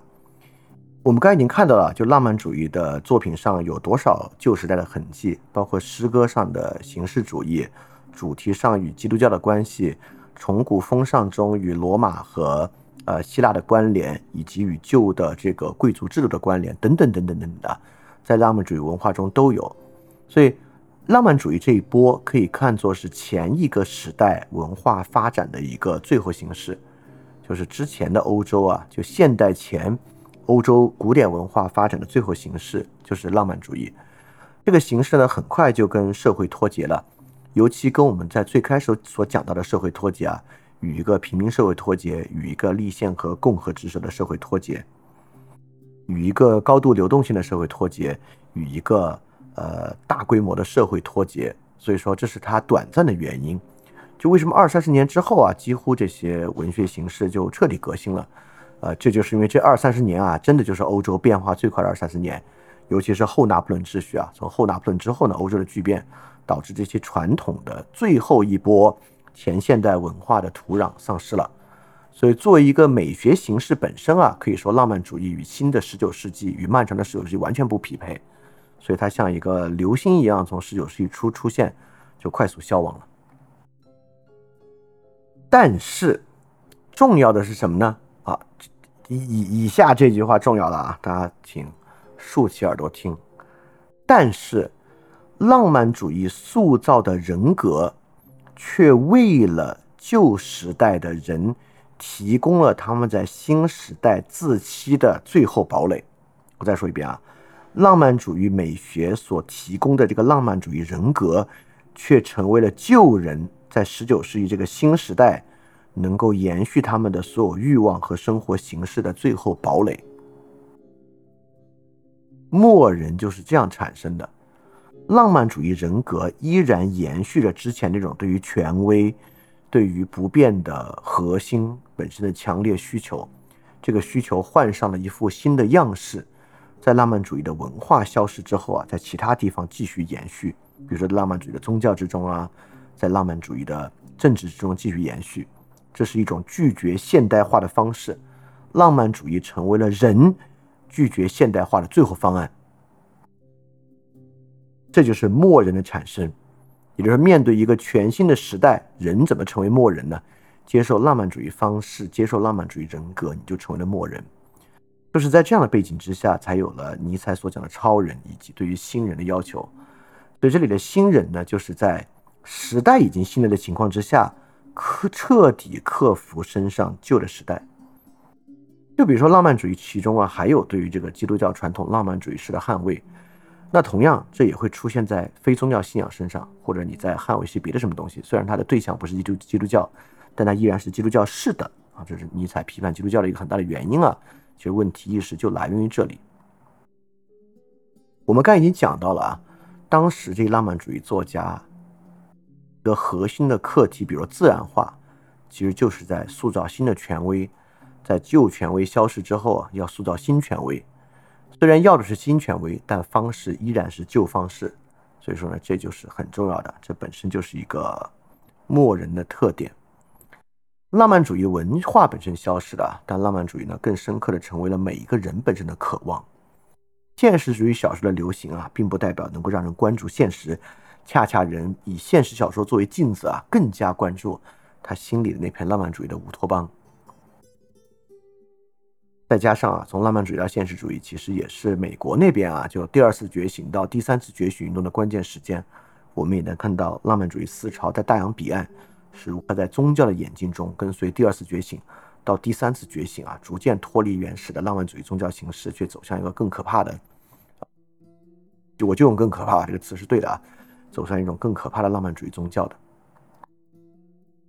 对，所以说所有这一切啊，给予了我们深度的去了解1830年之前这场浪漫主义运动的一个重要原因，以及啊，就是要以这个时代巨变作为背景去了解，第一，这个运动是什么，第二，这个运动到底是哪个东西适应不了新时代，导致在如此短暂的时间就结束了，走向了新的方式，第三，就是走向这个新方式之后，它是怎么样在精神内核之上持续残存的。今天这期呢，算是一个开篇，我们讲一讲这个事儿，塑造这个问题意识。那下一期呢，我们就来讲这个法国文学，法国最开始夏洛布里昂、龚斯当他们这一帮人的法国浪漫主义文学部分。好，今天要讲的部分就这些，看看大家有没有什么问题要问。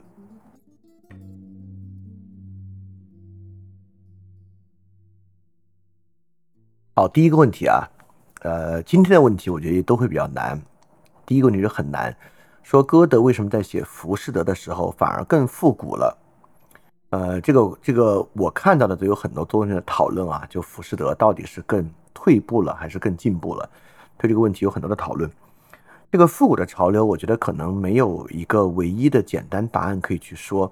这里面有很多原因，我可以尝试拿出来讲啊。第一个呢，跟歌德本身地位的尊崇啊，不断的尊崇有关。在歌德写《浮士德》的时候，他几乎已经是权威了啊，就作为这样的一个权威，他采取一个更保守的姿态是大有可能的。第二，宗教在欧洲的克服啊，本来就是一个前后后的过程，就像之后啊，比如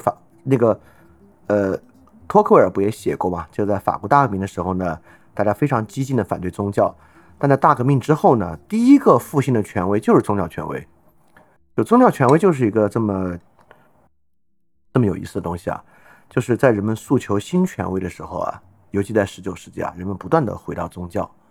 比如说，当一个希望以克服宗教的人啊，最后要树立权威的时候，有这个权威本身如果有这个终极价值和超越性啊、自然啊，就是多多少少会回到宗教上来，然后这也是一个原因。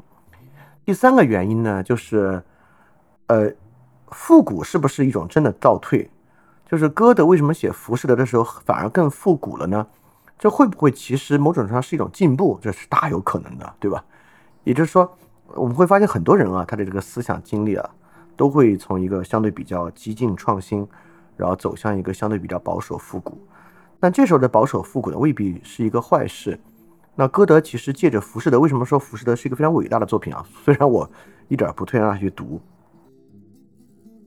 就是因为借着这个题材本身的古典和写作内容本身的古典，歌德探讨的东西啊，却是极其具有突破性和创新性的。也就是说，所谓的浮士德就是一个不断上升的过程嘛。也就是说，歌德在这种比较复古的内容之上，所要探讨的内容呢，反而是尼采式的，反而探讨的就是如何不断上升的这么一个事情啊。就是基本上我们可以说与突破默认状态是有很大关联的一个主题，所以从这几个角度都可以去理解歌德为什么写《浮士德》的时候会更复古这个事情啊，这是个很复杂的问题。好，第二个问题啊，说这个弗洛伊德心理学是不是浪漫主义的继承？因为弗洛伊德心理学更像是一种文学的创作形式，也可以作为文学批判的参考。我这个反推的逻辑可能不完全成立啊，就是它成为文学评论的参考啊，它是文学式的，它是浪漫主义，不做这个，但它当然是浪漫主义式啊，就是弗洛伊德心理学高度是浪漫主义式的，因为它符合浪漫主义一个特别重要的一个条件啊，就是一切外部的对象最后都会成为内部意志的一个对象，会成为内部意志可以去左右的一个东西啊，这个是浪漫主义哲学里面很重要的一部分啊，也就是叔本华式的唯心主义哲学嘛。就叔本华的那套东西呢，可以说跟弗洛伊德哲学有非常亲缘性的关系啊。弗洛伊德哲学跟叔本华是有延续性的，而叔本华呢是这个浪漫主义哲学里面很重要的一个环节。对，弗洛伊德强调意志，强调利比多，强调这个人的这种生存本能和性的本能，并且以此为核心啊，用一个力学方式推演，这本身从起点到方式上都是高度浪漫主义的，及它不断向内的这一点也是非常浪漫主义的。所以弗洛伊德的心理学是典型的浪漫主义啊。好，这个问题啊，说既然浪漫主义的艺术影响这么大，可以举例说浪漫主义的很多。刚才我们说的都是啊，这些文学家也是，然后音乐家就贝多芬，然后英国有一大堆画家，之后比较透纳这些都是典型的浪漫主义的画家。就是浪漫主义的艺术非常多啊，这个我就不在这报菜名了，这个你可以去维基百科就搜浪漫主义，它应该能比我列的更全一些。那我觉得这个问题比较好回答的是，那到今天还有浪漫主义艺术吗？有啊，今天浪漫主义非常多啊，或者说在今天这个末人时代啊，就大量的浪漫主义内容其实都是浪漫主义式的，比如说啊，我说一个大家想不到的纯浪漫主义文学作品，也不说文学作品吧，纯浪漫主义小说流派，我猜你们一定想不到啊，玄幻修仙。玄幻修仙这个门类是纯浪漫主义式的，就主人公的突破全是对于痛苦的接纳和突然的内在超越所完成的，内在超越带来外在的巨大超越，当然这是非常烂的那个浪漫主义作品啊。像这种作品的内核就是浪漫主义式的。还有我之前批判过的那个《心灵奇旅》，就是纯浪漫主义，那部电影的内核也是浪漫主义的。或者说浪漫主义就是今天最烂俗的一个类型。太多了，好莱坞电影最后这个主人公因为爱突然爆发，对吧？这个反派正在话多的时候，这个主人公啊，在这个最大痛苦之下，为了爱突然一下就赢了，这就是浪漫主义，这个思路就是浪漫主义的。所以说太多了。然后这里有说肖邦，对，肖邦是浪漫主义，但肖邦是浪漫主义里面，我觉得肖邦这个例子非常好啊，这个补充。但我要说一句肖邦啊，肖邦是浪漫主义里面一个很特殊的一点，肖邦体现出了浪漫主义这个概念的宏大。肖邦是典型的浪漫主义里面的民族主义，民族主义与浪漫主义有极大的，我都很难讲它是亲缘性还是一个子类别。民族主义是浪漫主义这个思潮下面特别重要的一个，尤其你看德意志民族主义啊，就是跟浪漫主义亲缘非常强。所以肖邦是典型的浪漫主义艺术家，但肖邦的谱系更偏到浪漫主义这种民族主义的这一部分。好，这里有个问题啊，说前现代世界中的浪漫主义是什么样的，与19世纪有什么区别？对，这个浪漫主义啊，绝对不是之后才发生的。你可以发现这个词根讲的不就是罗马式嘛？所以罗马式很大程度上就是当时对于浪漫主义的一个想法。所以浪漫主义呢，是在19世纪之前就存在的。之前的浪漫主义跟19世纪有一个非常大的区别，之前的浪漫主义由于存在在一个宗教世界之中，所以之前那种激情和之前那种强烈的情感和情绪，它还是包在那种亚里士多德的世界之中的，也就是说之前依然有一个最高的东西支配着这些浪漫，这个支配着的浪漫的部分就是神意，对吧？神意本身支配着浪漫，甚至宗教的浪漫主义里面也有大量文本的内容啊，支撑的或者笼罩的这个浪漫之上。所以19世纪浪漫和之前浪漫如果有很大的区别啊，就是19世纪的浪漫可以支撑这个情绪的东西就变得非常多了，包括情绪本身，包括哲学意义上的个人，包括民族主义等等等等，都可以成为支撑这个浪漫的点啊。所以我觉得前现代主义浪漫跟19世纪之后的浪漫当然有非常多的区别啊，其中要我说最大的一个区别就是权威的区别，就从之前的唯一权威之后，这个浪漫可以有很多不同的权威支撑啊。这里还有一个同学，就是刚才问题应该是之后的一个小，就是科幻，对吧？你说这个玄幻很容易理解是浪漫主义啊，科幻里面有没有浪漫主义？当然有浪漫主义啊，甚至啊，我要说啊，科幻这玩意儿就是浪漫主义的产物啊。你可以感受这句话，就是我们的征途是星辰大海。我首先啊，这话的意思不是说这句话很浪漫，不是说这句话本身很浪漫，就是这个我不知道，我应该不用多做解释吧。就是浪漫主义跟爱情的浪漫是两回事啊。我们在爱情里说，这个人真浪漫，这跟浪漫主义的浪漫完全不是一个东西啊。所以科幻的浪漫，我并不是说这句话有文学性意思，它很浪漫啊，跟这完全不是意思。就是科幻的浪漫在哪里呢？就在于科幻这个事本身就是从人的心里面构造了一个根本不存在的目标，并且把这个目标认定为至高的。所以我们的征途是星辰大海的浪漫性在于这个征途的目的，星辰大海啊，就如同绝对的自我一样，是在内心构造出来的一个极端崇高的超越现实的，就是科幻对现实是有超越性的，对吧？整个宇宙对于这个渺小而肮脏的地球是有超越性的，这种超越性对象的虚构以对它的追求本身是浪漫主义思想和浪漫主义想法的一个核心啊，主要是这一点啊，并不在于文学性。所以科幻本身整个门类都是强烈浪漫主义的，可以这么说。这个19世纪从浪漫主义到现实主义的过渡有哪些标志性的作品和事件啊？标志性作品就是我们在那一列到的那一批英国的作家和这个法国作家，就突然涌现出一批新的这个现实主义的作品，批判现实主义的作品啊，就这些是宣告着浪漫主义的结束。所以我的标志性的作品就是这些。标志性的事件我记得不真切，应该在英国是哪个作家来着，我们之后会讲啊，就是他发过一个类似于现实主义宣言一样的东西啊，就那个宣言本身的发表也是这种思潮的一个转折。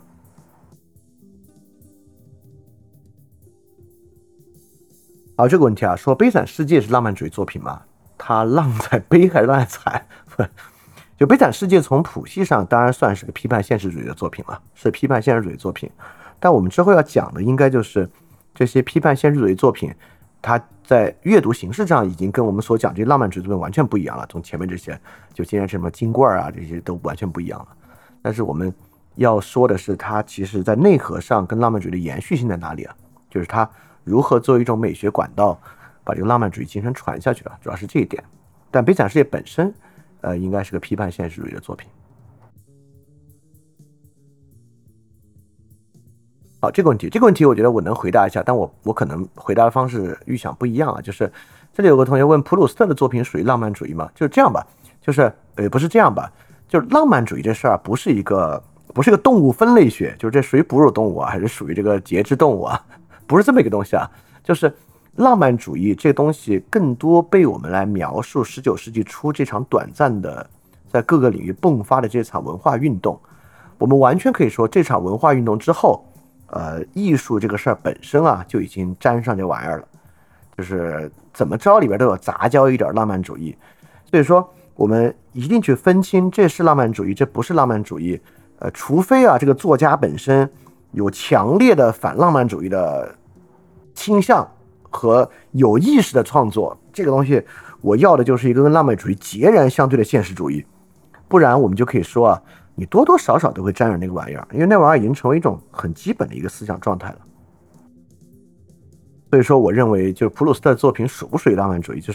就可能之后我们问的更好的问题或者更好的反思，就是说我们当然可以说哪个几乎是纯浪漫主义的，都不带什么别的东西，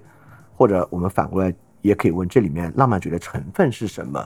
这个成分有没有影响到他这个作品的主旨或主轴表达等等等等啊，这些都是可以问的。好，这个问题啊，说这个近30年的文学艺术有哪个走出了浪漫主义？举例还是很多的啊。首先，这个浪漫主义，大家也别把它想成像这个病毒一样哈，大家都感染了，也不太是。其实有很多，比如说我说一个门类吧，它都不是什么太高雅作品啊，就有一个门类就偏黑色的电影啊，就是现在有一类。它根本就是以这个描写残酷为主的，就这种描写残酷的黑色电影本身浪漫主义的色彩相对会较少一些，因为它并不用去树立一种胜利在里面啊，它最后就没有胜利，压根就是失败的，这种作品里面浪漫主义的色彩就会少一点。而且我认为其实越好的东西里面都不太有浪漫主义，因为你在让我想举例子嘛，我就想 FF30，我就想 FF3 里面哪个导演有浪漫主义，我就想现在讲的都没有啊。比如说但这里面他们都太老了，我说一个近点的吧，我就说一个电影，大家可以去看，就是没有浪漫主义能长什么样，很有意思啊。那个泰国一个导演啊，叫阿比查邦维拉斯哈古，这个阿比查莫维拉斯哈古有一个电影叫做《Syndrome and Century》，就国内翻成《恋爱症候群》，我觉得瞎他妈翻，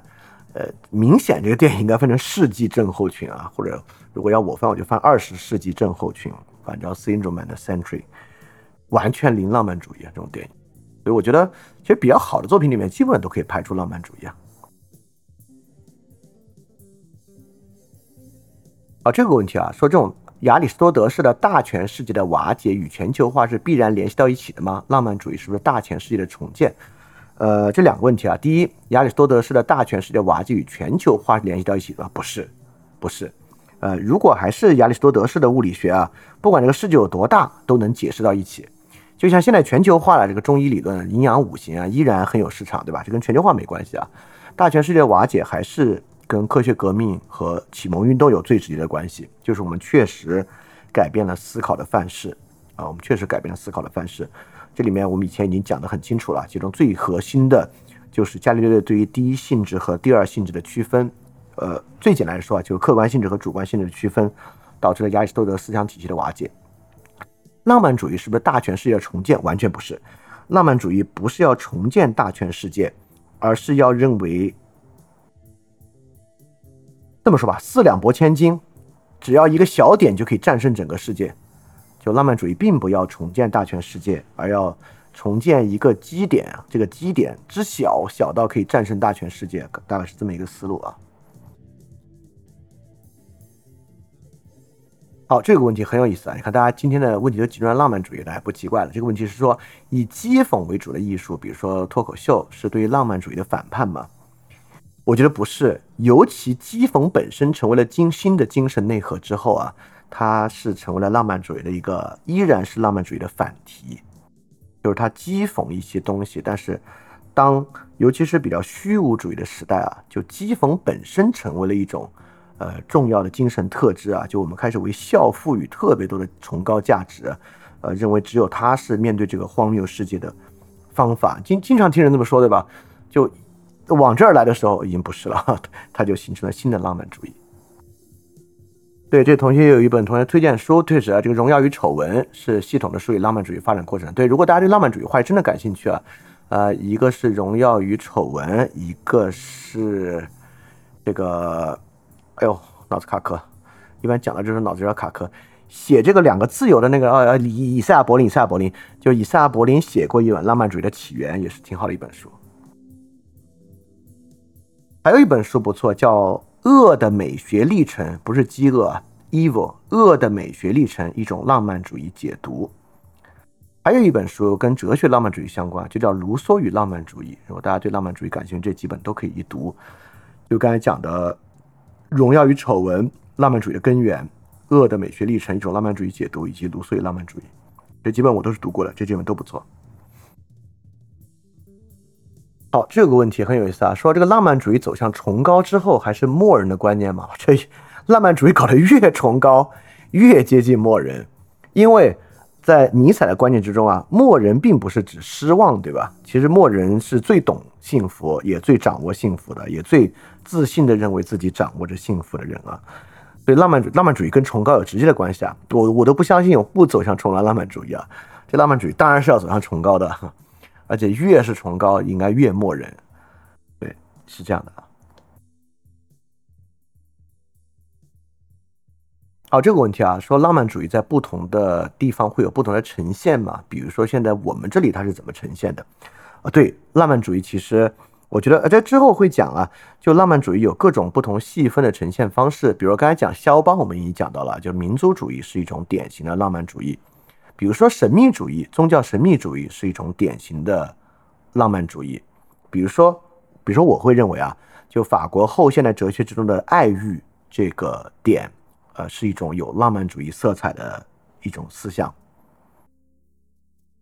对，浪漫主义会有很多不同的呈现。